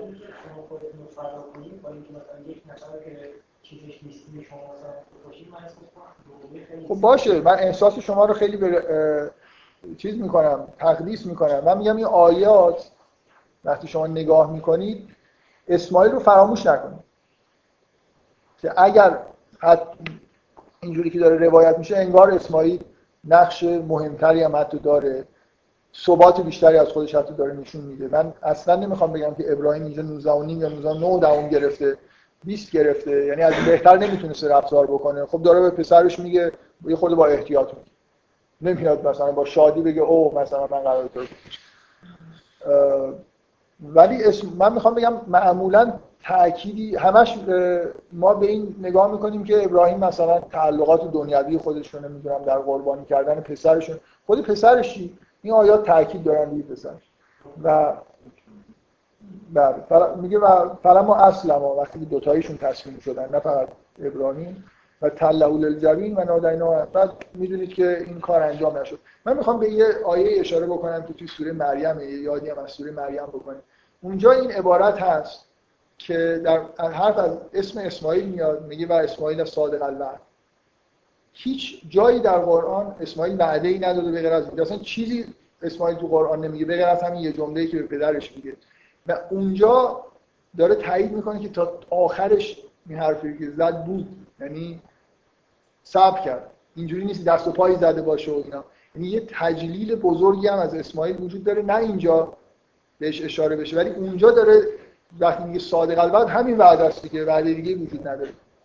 اسماعیل به وعده خودش به پدرش وفا کرد و تا آخرین لحظه هم هیچ چیزی از خودش نشون نداد و این بزرگی اسماعیل رو در واقع میرسونه. و اینکه ما مسلمان ها باید معتقد باشیم که توی فدا شدن و قربان اینکه یه انسانی بپذیره که قربانی بشه خاصیتی وجود داره خاصیت معنوی وجود داره. برای تقدیس بشر برای تقدیس مکان هر چی می‌خواد بگید. می‌دونید منظورم چیه؟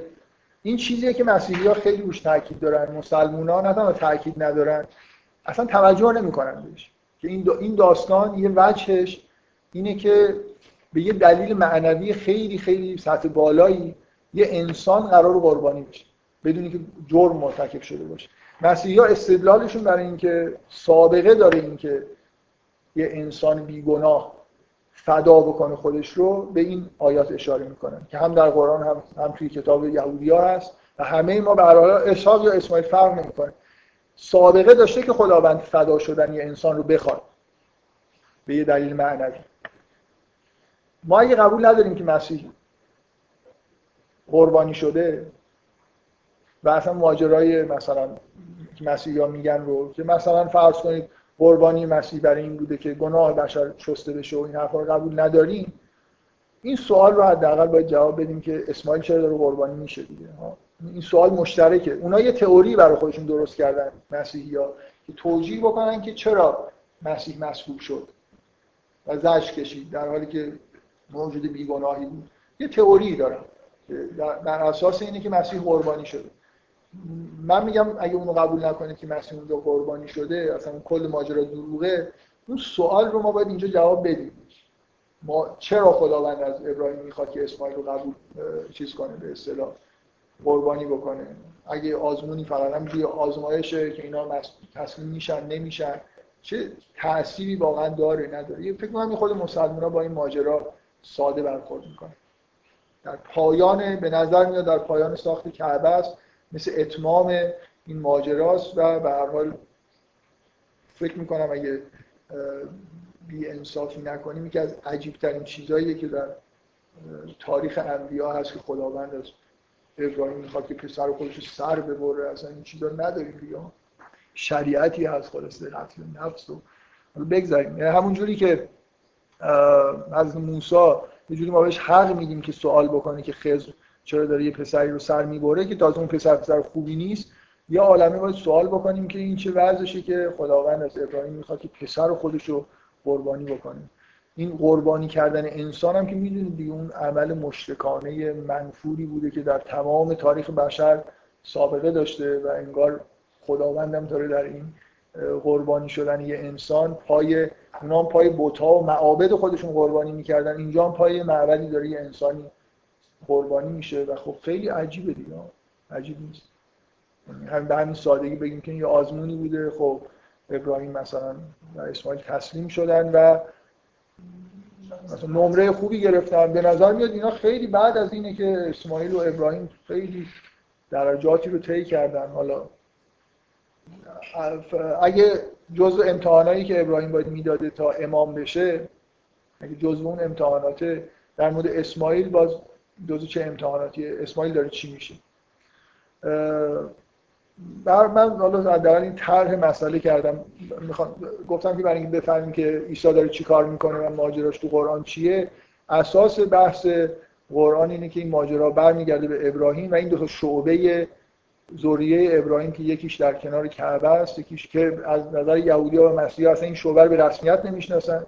مسیحی ها و یهودی ها دیدگاه مشترکشون اینه که اسماعیل بردزاده بود کنیز زاده بود و یه جورایی همسر اصلی ابراهیم که سارا بود ناراحت بود از دست هاجر و مثلا یه جورایی از ابراهیم خواست و ابراهیم هم این دوتا رو انداختشون یه گوشه و دیگه هم سراغشون نرفت. خیلی روایت جالبیه از رفتار از ابراهیم. همه می‌دونن که هاجری وجود داشته ساره وجود داشته اون بچه دار نمی‌شده پسر اول ابراهیم اسماعیله. ولی اونا میگن که ابراهیم اسماعیل رو و هاجر رو یه جوری یه جایی رها کرده و برگشته و هرچی نبوت هست توی خاندان اسحاق مسلمان ها میگن نه. مسلمان ها میگن که این ماجرا اینجوری بوده که اینا رو به فرمان خدا برده. یه جایی و اونجا یه ماجراهایی پیش اومده و یه قرارهایی گذاشته شده خانه ای ساخته شده و انگار از اول یه جوری این فضا وجود داره که نهایتا دین نهایی اینجا قرار ظهور بکنه. درست اون برای معبد و کعبه ای ساخته میشه توسط داوود و سلیمان. یا حتی موسی مثلا اول اول همیشه یه چیزی مثل کعبه وجود داشته. موسی در یه کوهی مثلا. تا زمان داوود داوود و سلیمان این معبد هیکل سلیمان رو ساختن در اورشلیم و قبله یهودی اکثریت یهودی ها برگشت به سمت این معبد. من دفعه قبل دو دفعه قبل اشاره کردم که بخشی از یهودی که در سامری ها بودن قبول نداشتن هیکل سلیمان رو. به اصطلاح یهودی ها مرتد شده بودن. و هنوز همون قبله اولی که مربوط موسی می‌شد رو قبول داشتن. اینا همه در قرآن مورد تایید قرار گرفته. مسجد الاقصا که همون جاییه که در واقع مکان مبارکیه که اول حتی خود پیغمبرم به اون سمت نماز میخونده.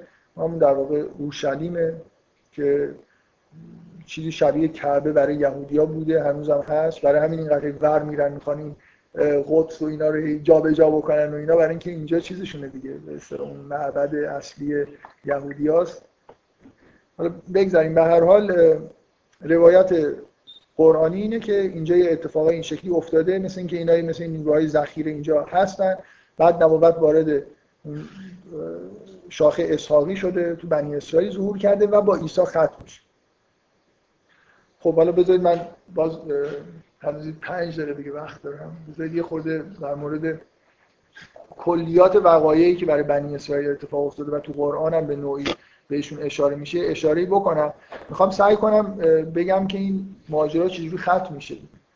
و عیسی چجوری در واقع چه نقشی داره که ماجرا به پایان برسه و نبوت یه جوری بعد از فطرتی به شاخه اسماعیل دیگه خب شما توی تاریخ بنی اسرائیل مهمترین لحظه هایی که می‌بینید احتمالا ظهور حضرت موسی که بعد از یه سری مثلا نبوت هایی که توی خاندان بنی اسرائیل بوده نهایتا نوبت به بزرگترین پیغمبر بنی اسرائیل قبل از مسیح می‌رسه که خب اصلا یه شخصیت تاریخی تو قرآن.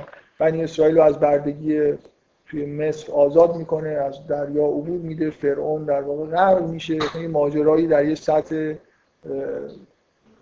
جهانی اتفاق میفته دیگه.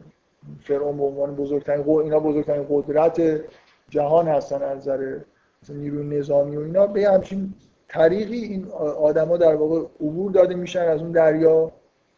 و یه اتفاق مهم تاریخی میفته در واقع اصل ایمان یهودیه.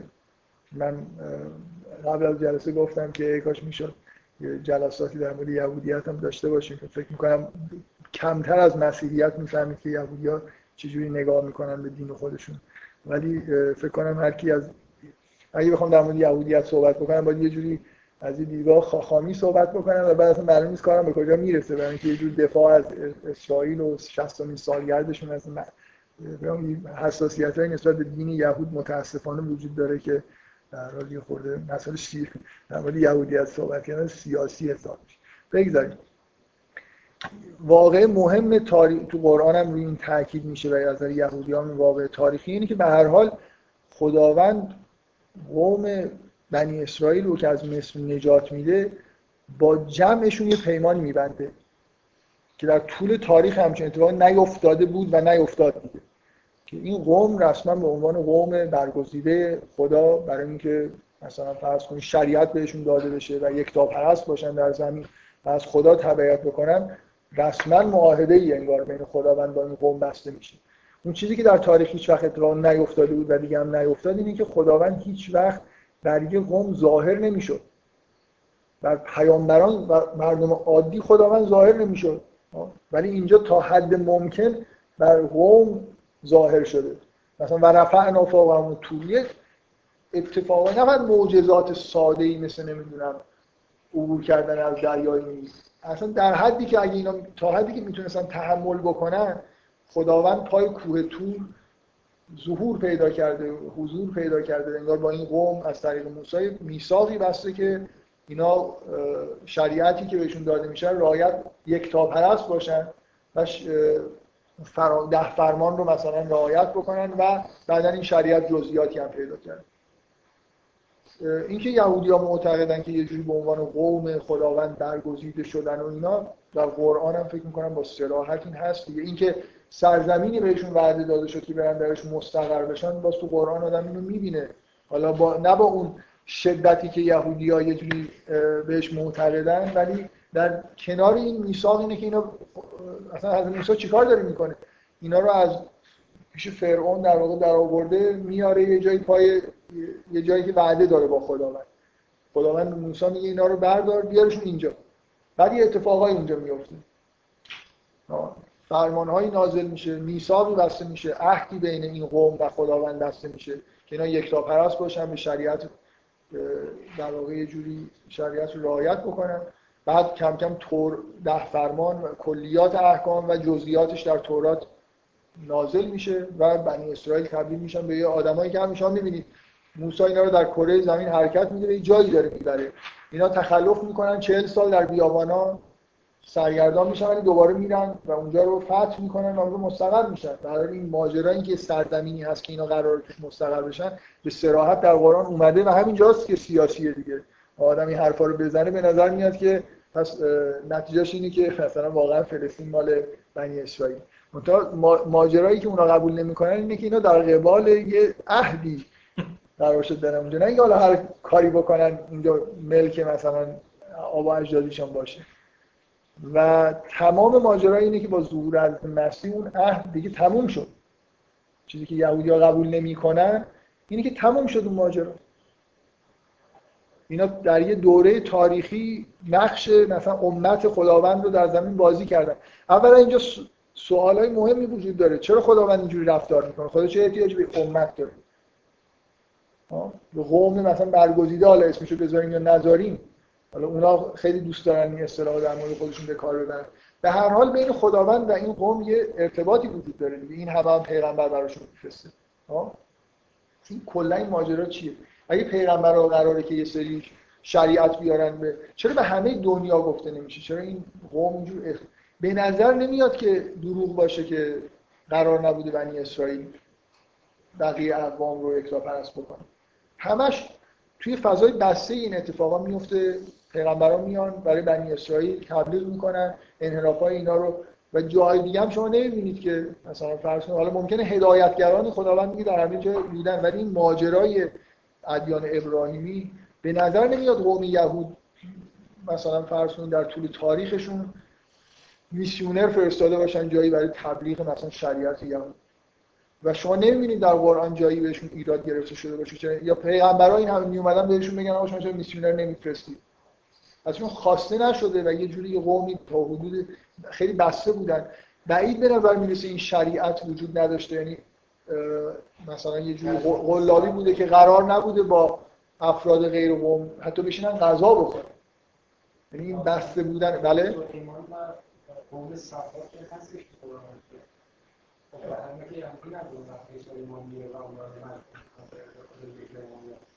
قبول دارم که اون ماجرا یه جوری یه شباهتی به تبلیغ کردن دین داره ولی این شکلی نیست که سلیمان با همه اقوام این کارو کرده باشه. یه جورایی سلیمان سلیمان به عنوان چیز به عنوان به اصطلاح پادشاه یه پادشاهی که در نزدیک خودش هست رو فتح می‌کنه در عین حال. آره اینا مثلا مشکل بود پرستی دارن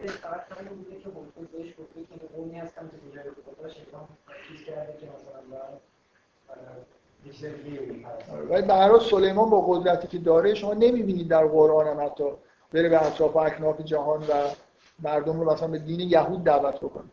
به نظر نمیاد این دین, دین شریعتی که اونجا نازل شده این فرم رو داشته که مثلا توسط پیامبران یا پادشاهان مدام در حال مثلا گسترش باشه. به نظر واقعیت تاریخی اینه. که به هر حال آره مثلا تمایل به این که یک تا پرستی نش پیدا بکنه وجود داشته. ولی من احساسم اینه که از نظر تاریخی چیزی وجود نداره. یه استمراری وجود نداره که مثلا فرض کنید اینا محصول برعکس مسلمان ها و مسیحی ها که یه جوری تمام تاریخشون نشر دین خودشونه یهودی ها این کارو نکردن. و اگر این وظیفه رو داشتن و نمی‌کردن خب این بزرگترین ایرادی بود که کارشون داشت. و باید مدام شما تو قرآن می‌دید که این روش تاکید بشه که شما هی مثلا فرض کنید این یک پرستی رو بین خودتون یه جوری محبوس کردید. این خیلی عجیبه دیگه. و شما می‌تونید همون استدلال که کردیم توی مورد هم بکنید. مثلا برای یه برسن که این کار بکنن و به اون سطح نمی‌رسن یعنی مثلا خیلی مشکلات اساسی تری بشن بعد از خودشون بتونن برن مثلا برای بقیه مثلا. برای تاریخ تاریخ قومی یهود اینجوریه. یه تاریخ بسته ایه و حالا به نظر میاد که به قول شما شاید اون صلاحیت ها رو پیدا نمی‌کنن که بخوان نشر دهنده باشن. مهم اینه که این دستور به هر بهشون نمی‌رسه. جزء شریعتشون نیست. اینجوری به نظر می‌رسه. من واقعا باز با اطمینان مثلا 100 درصد بخوام بگم اگه قرآن رو ملاک قرار بدیم و واقعیت های تاریخی خیلی سخت میشه یه جوری غیر این حرف زد.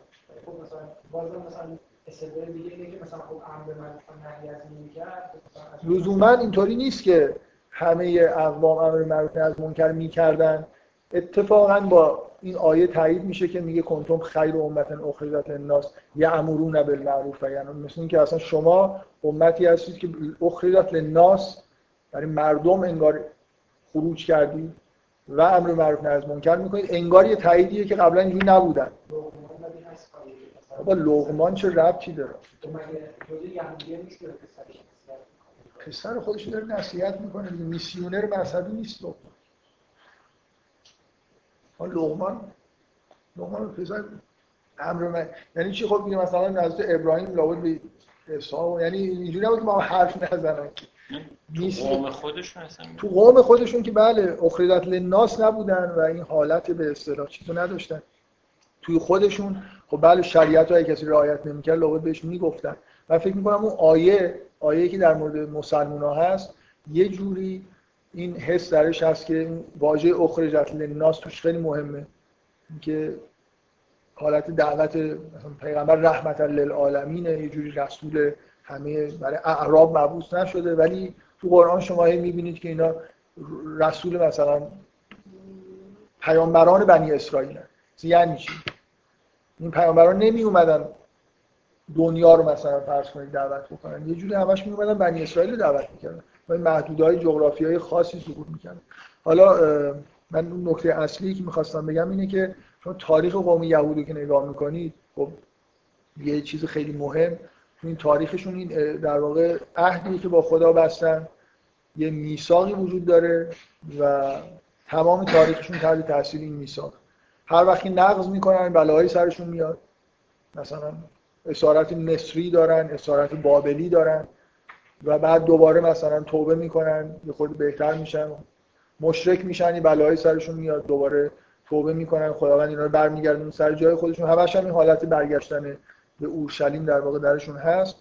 بعد نکته خیلی مهم اینه که خداوند یک طرف این عهده و والله لا یخلف المیعاد. از طرف خدا راحت این میسا و عهد شکسته نمیشه. هر چقدر هم که اینا شیطنت می‌کنن خدا انگار پای اون کوه تور اون میثاقی که بسته شده داره به عهد خودش وفا می‌کنه. یعنی اصلا تمام تاریخ بنی اسرائیل همش شیطنت کردنه. و خدا کوتاه نمیاد هی اینا رو یه می‌کنه بلکه دوباره مثلا برگردن به اون میثاق خودشون و هی دوباره اینا بدتر می‌کنن بدتر می‌کنن. خداوند پیغمبرایی رو میفرسته اینا پیغمبرا رو می‌کشن. حرف پیغمبرا رو گوش نمیدن. و بازم به این راحتی یعنی خداوند دست بردار نیست که بگه که حالا من این چیز رو در واقع ختم می‌کنم تا جرم مهم بنی اسرائیل در سراسر قرآن روش هر وقتی داره در مورد بنی اسرائیل صحبت چه چیزی تکرار میشه که اینا که اینا عهد میشکستن و قتل هم الانبیا به غیر الحق. اصلا اینطور مدام این تو قرآن تکرار میشه. تواتر این عبارت تو قرآن زیاده که اینا اصلا تحریف داره مثلا علمای بنی اسرائیل تحریف می‌کنن. ولی کلا در مورد بنی اسرائیل به عنوان جرم شما میشنوید که اینا عهد رو میثاق رو زیر پا میذاشتن. قرار بود بت نپرستن. شما خودشون تو تورات شما کتاب عهد قدیم رو می‌خونید چقدر اینا در دوران تاریخی خودشون هی بت پرست شد با سراحت یعنی مجسمه درست می‌کردن. بت پرستی می‌کردن قرار بود نمی‌دونم به والدینشون خیلی چیزی بکنن نمی‌کردن قرار بود کسی رو تبعید نکنن. یعنی تو قرآن میگه که میثاق شکستن فقط اصلش بت ولی غیر از اینکه یکتا پرستی رو نقض می‌کردن و احکام رو هم مدام نقض می‌کردن. و همش هر جام که در واقع میاد اینکه اینا انبیا رو میکشتن. اصلا عادت کرده بودن. انبیا زیاد مبعوث می‌شدن و اینا انبیا رو بعد از اینکه مبعوث می‌شدن میگه اگه به اون چیزی که اینا هوا و هوسشون بود نمی‌گفتن و اینا رو میکشتن. ببین یک کارایی برای بشر عادی میشه. بشر همه چیز براش عادی میشه.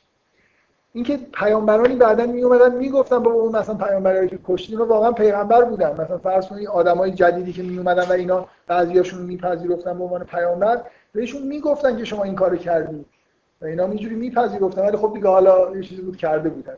با اینکه همچین کارهای فاجعه باری می‌کردن خداوند همینجوری این کار رو قرنها ادامه داده.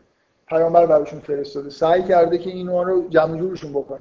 و یه جوری به اون عهدی که در واقع بهشون بستن باشون بسته خدا چیز می‌کرد. سرزمین رو به راحتی ازشون نمی‌گرفت. اونجایی که مستقر بودن. که به نظر میاد یه بخشی از میثاق شاید مستقر شدنشون توی اون چیز من به همه اینا رو دارم میگم. برای خاطر اینکه شما این در واقع اشاره قرآن رو درک بکنید که مهم نیست که شما بپذیرید که مسیح مصلوب شده کشتن یا نکشتن. مهم اینه که قرآن داره اینجوری در واقع روایت می‌کنه که اینا خواستن مسیح رو بکشن. و هنوزم لاف اینو می‌زنن با کمال پررویی که ما این کار کردیم. و مسیح اون پیغمبریه که دیگه قصد کشتنش کردن دیگه کار رو تموم کرد. شما در قرآن این سنت رو می‌بینید. خدا وقتی می‌خواد یه قومی رو عذاب بکنه یه اصلا به سراحت اول این گفته میشه که سنت الهیه که اینا وقتی گناه یه کاری انگار خدا می‌کنه که اینا دیگه در اون لحظه های آخر قبل از نزول عذاب بدترین کارهای خودشون رو انجام میدن. مست... میگه حقت مثلا علیهم کلمت العذاب. دیگه ردخور نداشته باشه. یعنی هر کی بشنوه و ببینه که اینا واقعا مستحق این بودن که عذاب بشه. مثلا نمونه خیلی واضح. فرشته هایی که برای عذاب قوم لوط فرستاده میشن پسرای خوشگلی هستن. به این شکل ظاهر میشن. میرن مهمان از لوط میشن و بعد شما اون صحنه رو می‌بینید که اینا اصلا اومدن دستافشان و پایکوبان که اینا رو به ما بده. انگار مثلا جنس خوبی اونجا هست. و میگن مگه ما بهت نگفتیم که کسی رو مثلا اینجا پناه نده. ما مثلا به اعتبار نداری پیش ما که میگن ما میگن ما تو رو نه کردیم از عالمی. هر کسی اینجا بیاد ما بخوایم مثلا فلان کارو باش بکنیم می‌کنیم. تو حق نداری مثلا مهمون داشته باشی مثلا این پسرهای جوونی این یه چیزیه دیگه. این در واقع مثل مثل همون تعبیره که خداوند این کارو می‌کنه. خداوند این فرشته رو می‌تونست به صورت اگه فرشته رو به صورت زن میفرستاد که قوم لوط باش خدا می‌خواد که این صحنه پیش بیاد قبل از اینکه اینا عذاب بشن که حقت علیهم کلمت العذاب. و فرشته چی میگن؟ فرشته میگن که نگران نباش دستشون به ما نمی‌رسه. و تا فردا صبح مثلا کارشون شب قبل از عذاب اینا این کارو کردن. ماجرای مسیح در قرآن اینه. اون اون عهدی که خداوند با بنی اسرائیل بسته به این راحتی از طرف خداوند نقض نمیشه. اینا خیلی پیامبران کوچیک و بزرگ و کشتن.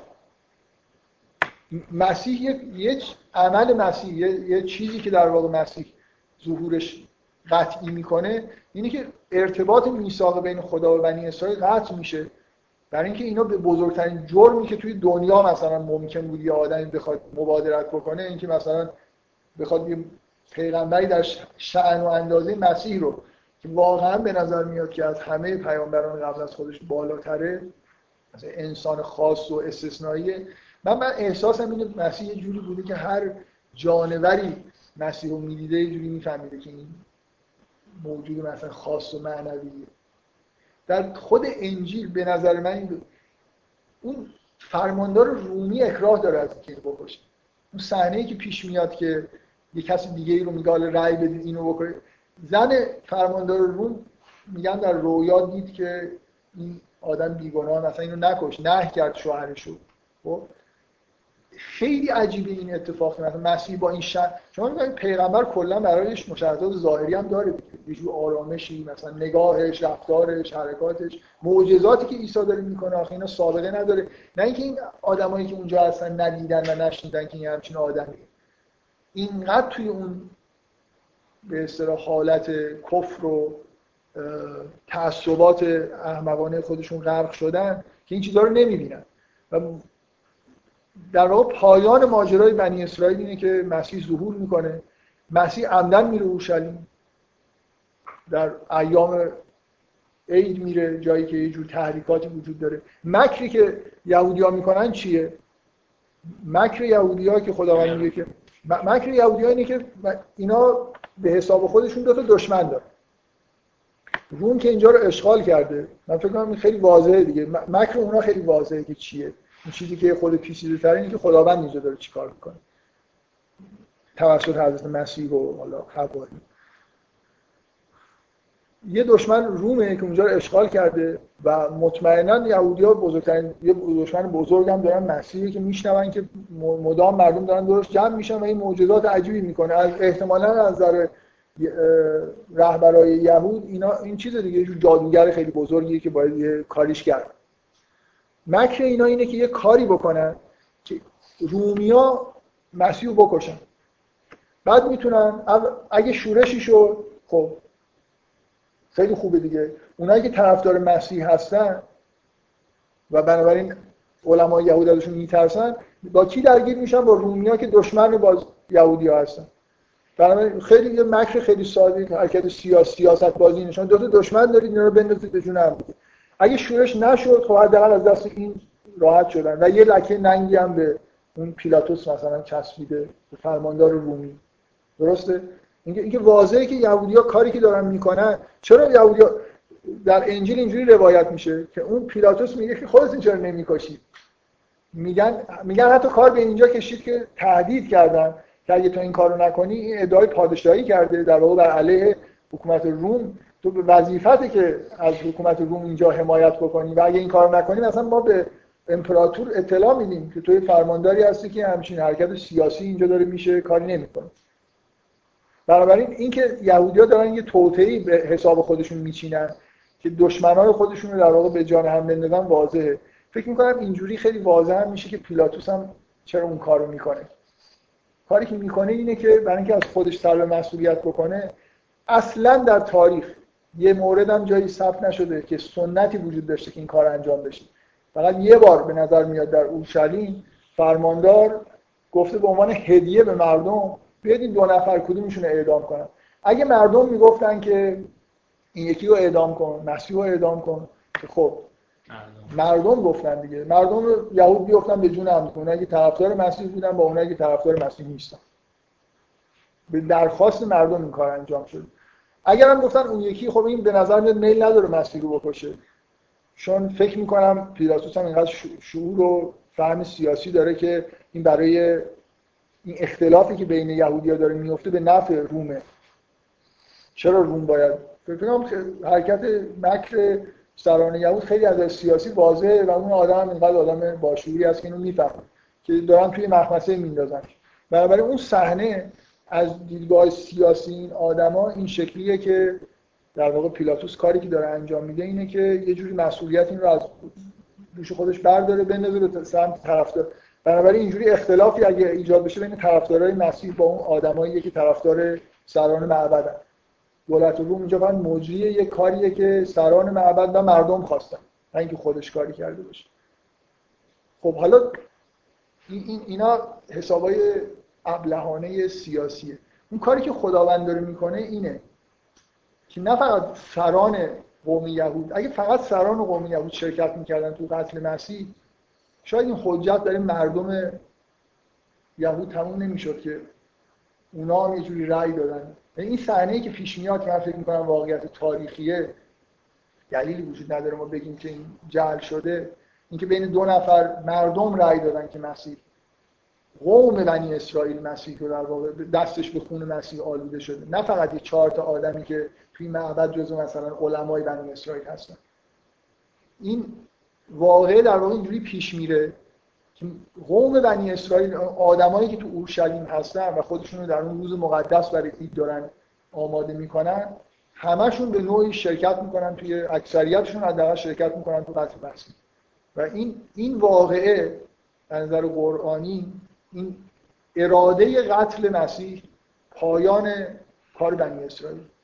و خداوند نه اینا رو در جام عذاب نمی‌کنه مثل بقیه موارد که بلافاصله مثلا از شب کاری می‌کردن صبح عذاب نازل می‌شد. در اینکه به هر حال از زمان نزول شریعت به بعد بنی اسرائیل کمتر دچار اونجور عذابای محو شدن از روی زمین میشن.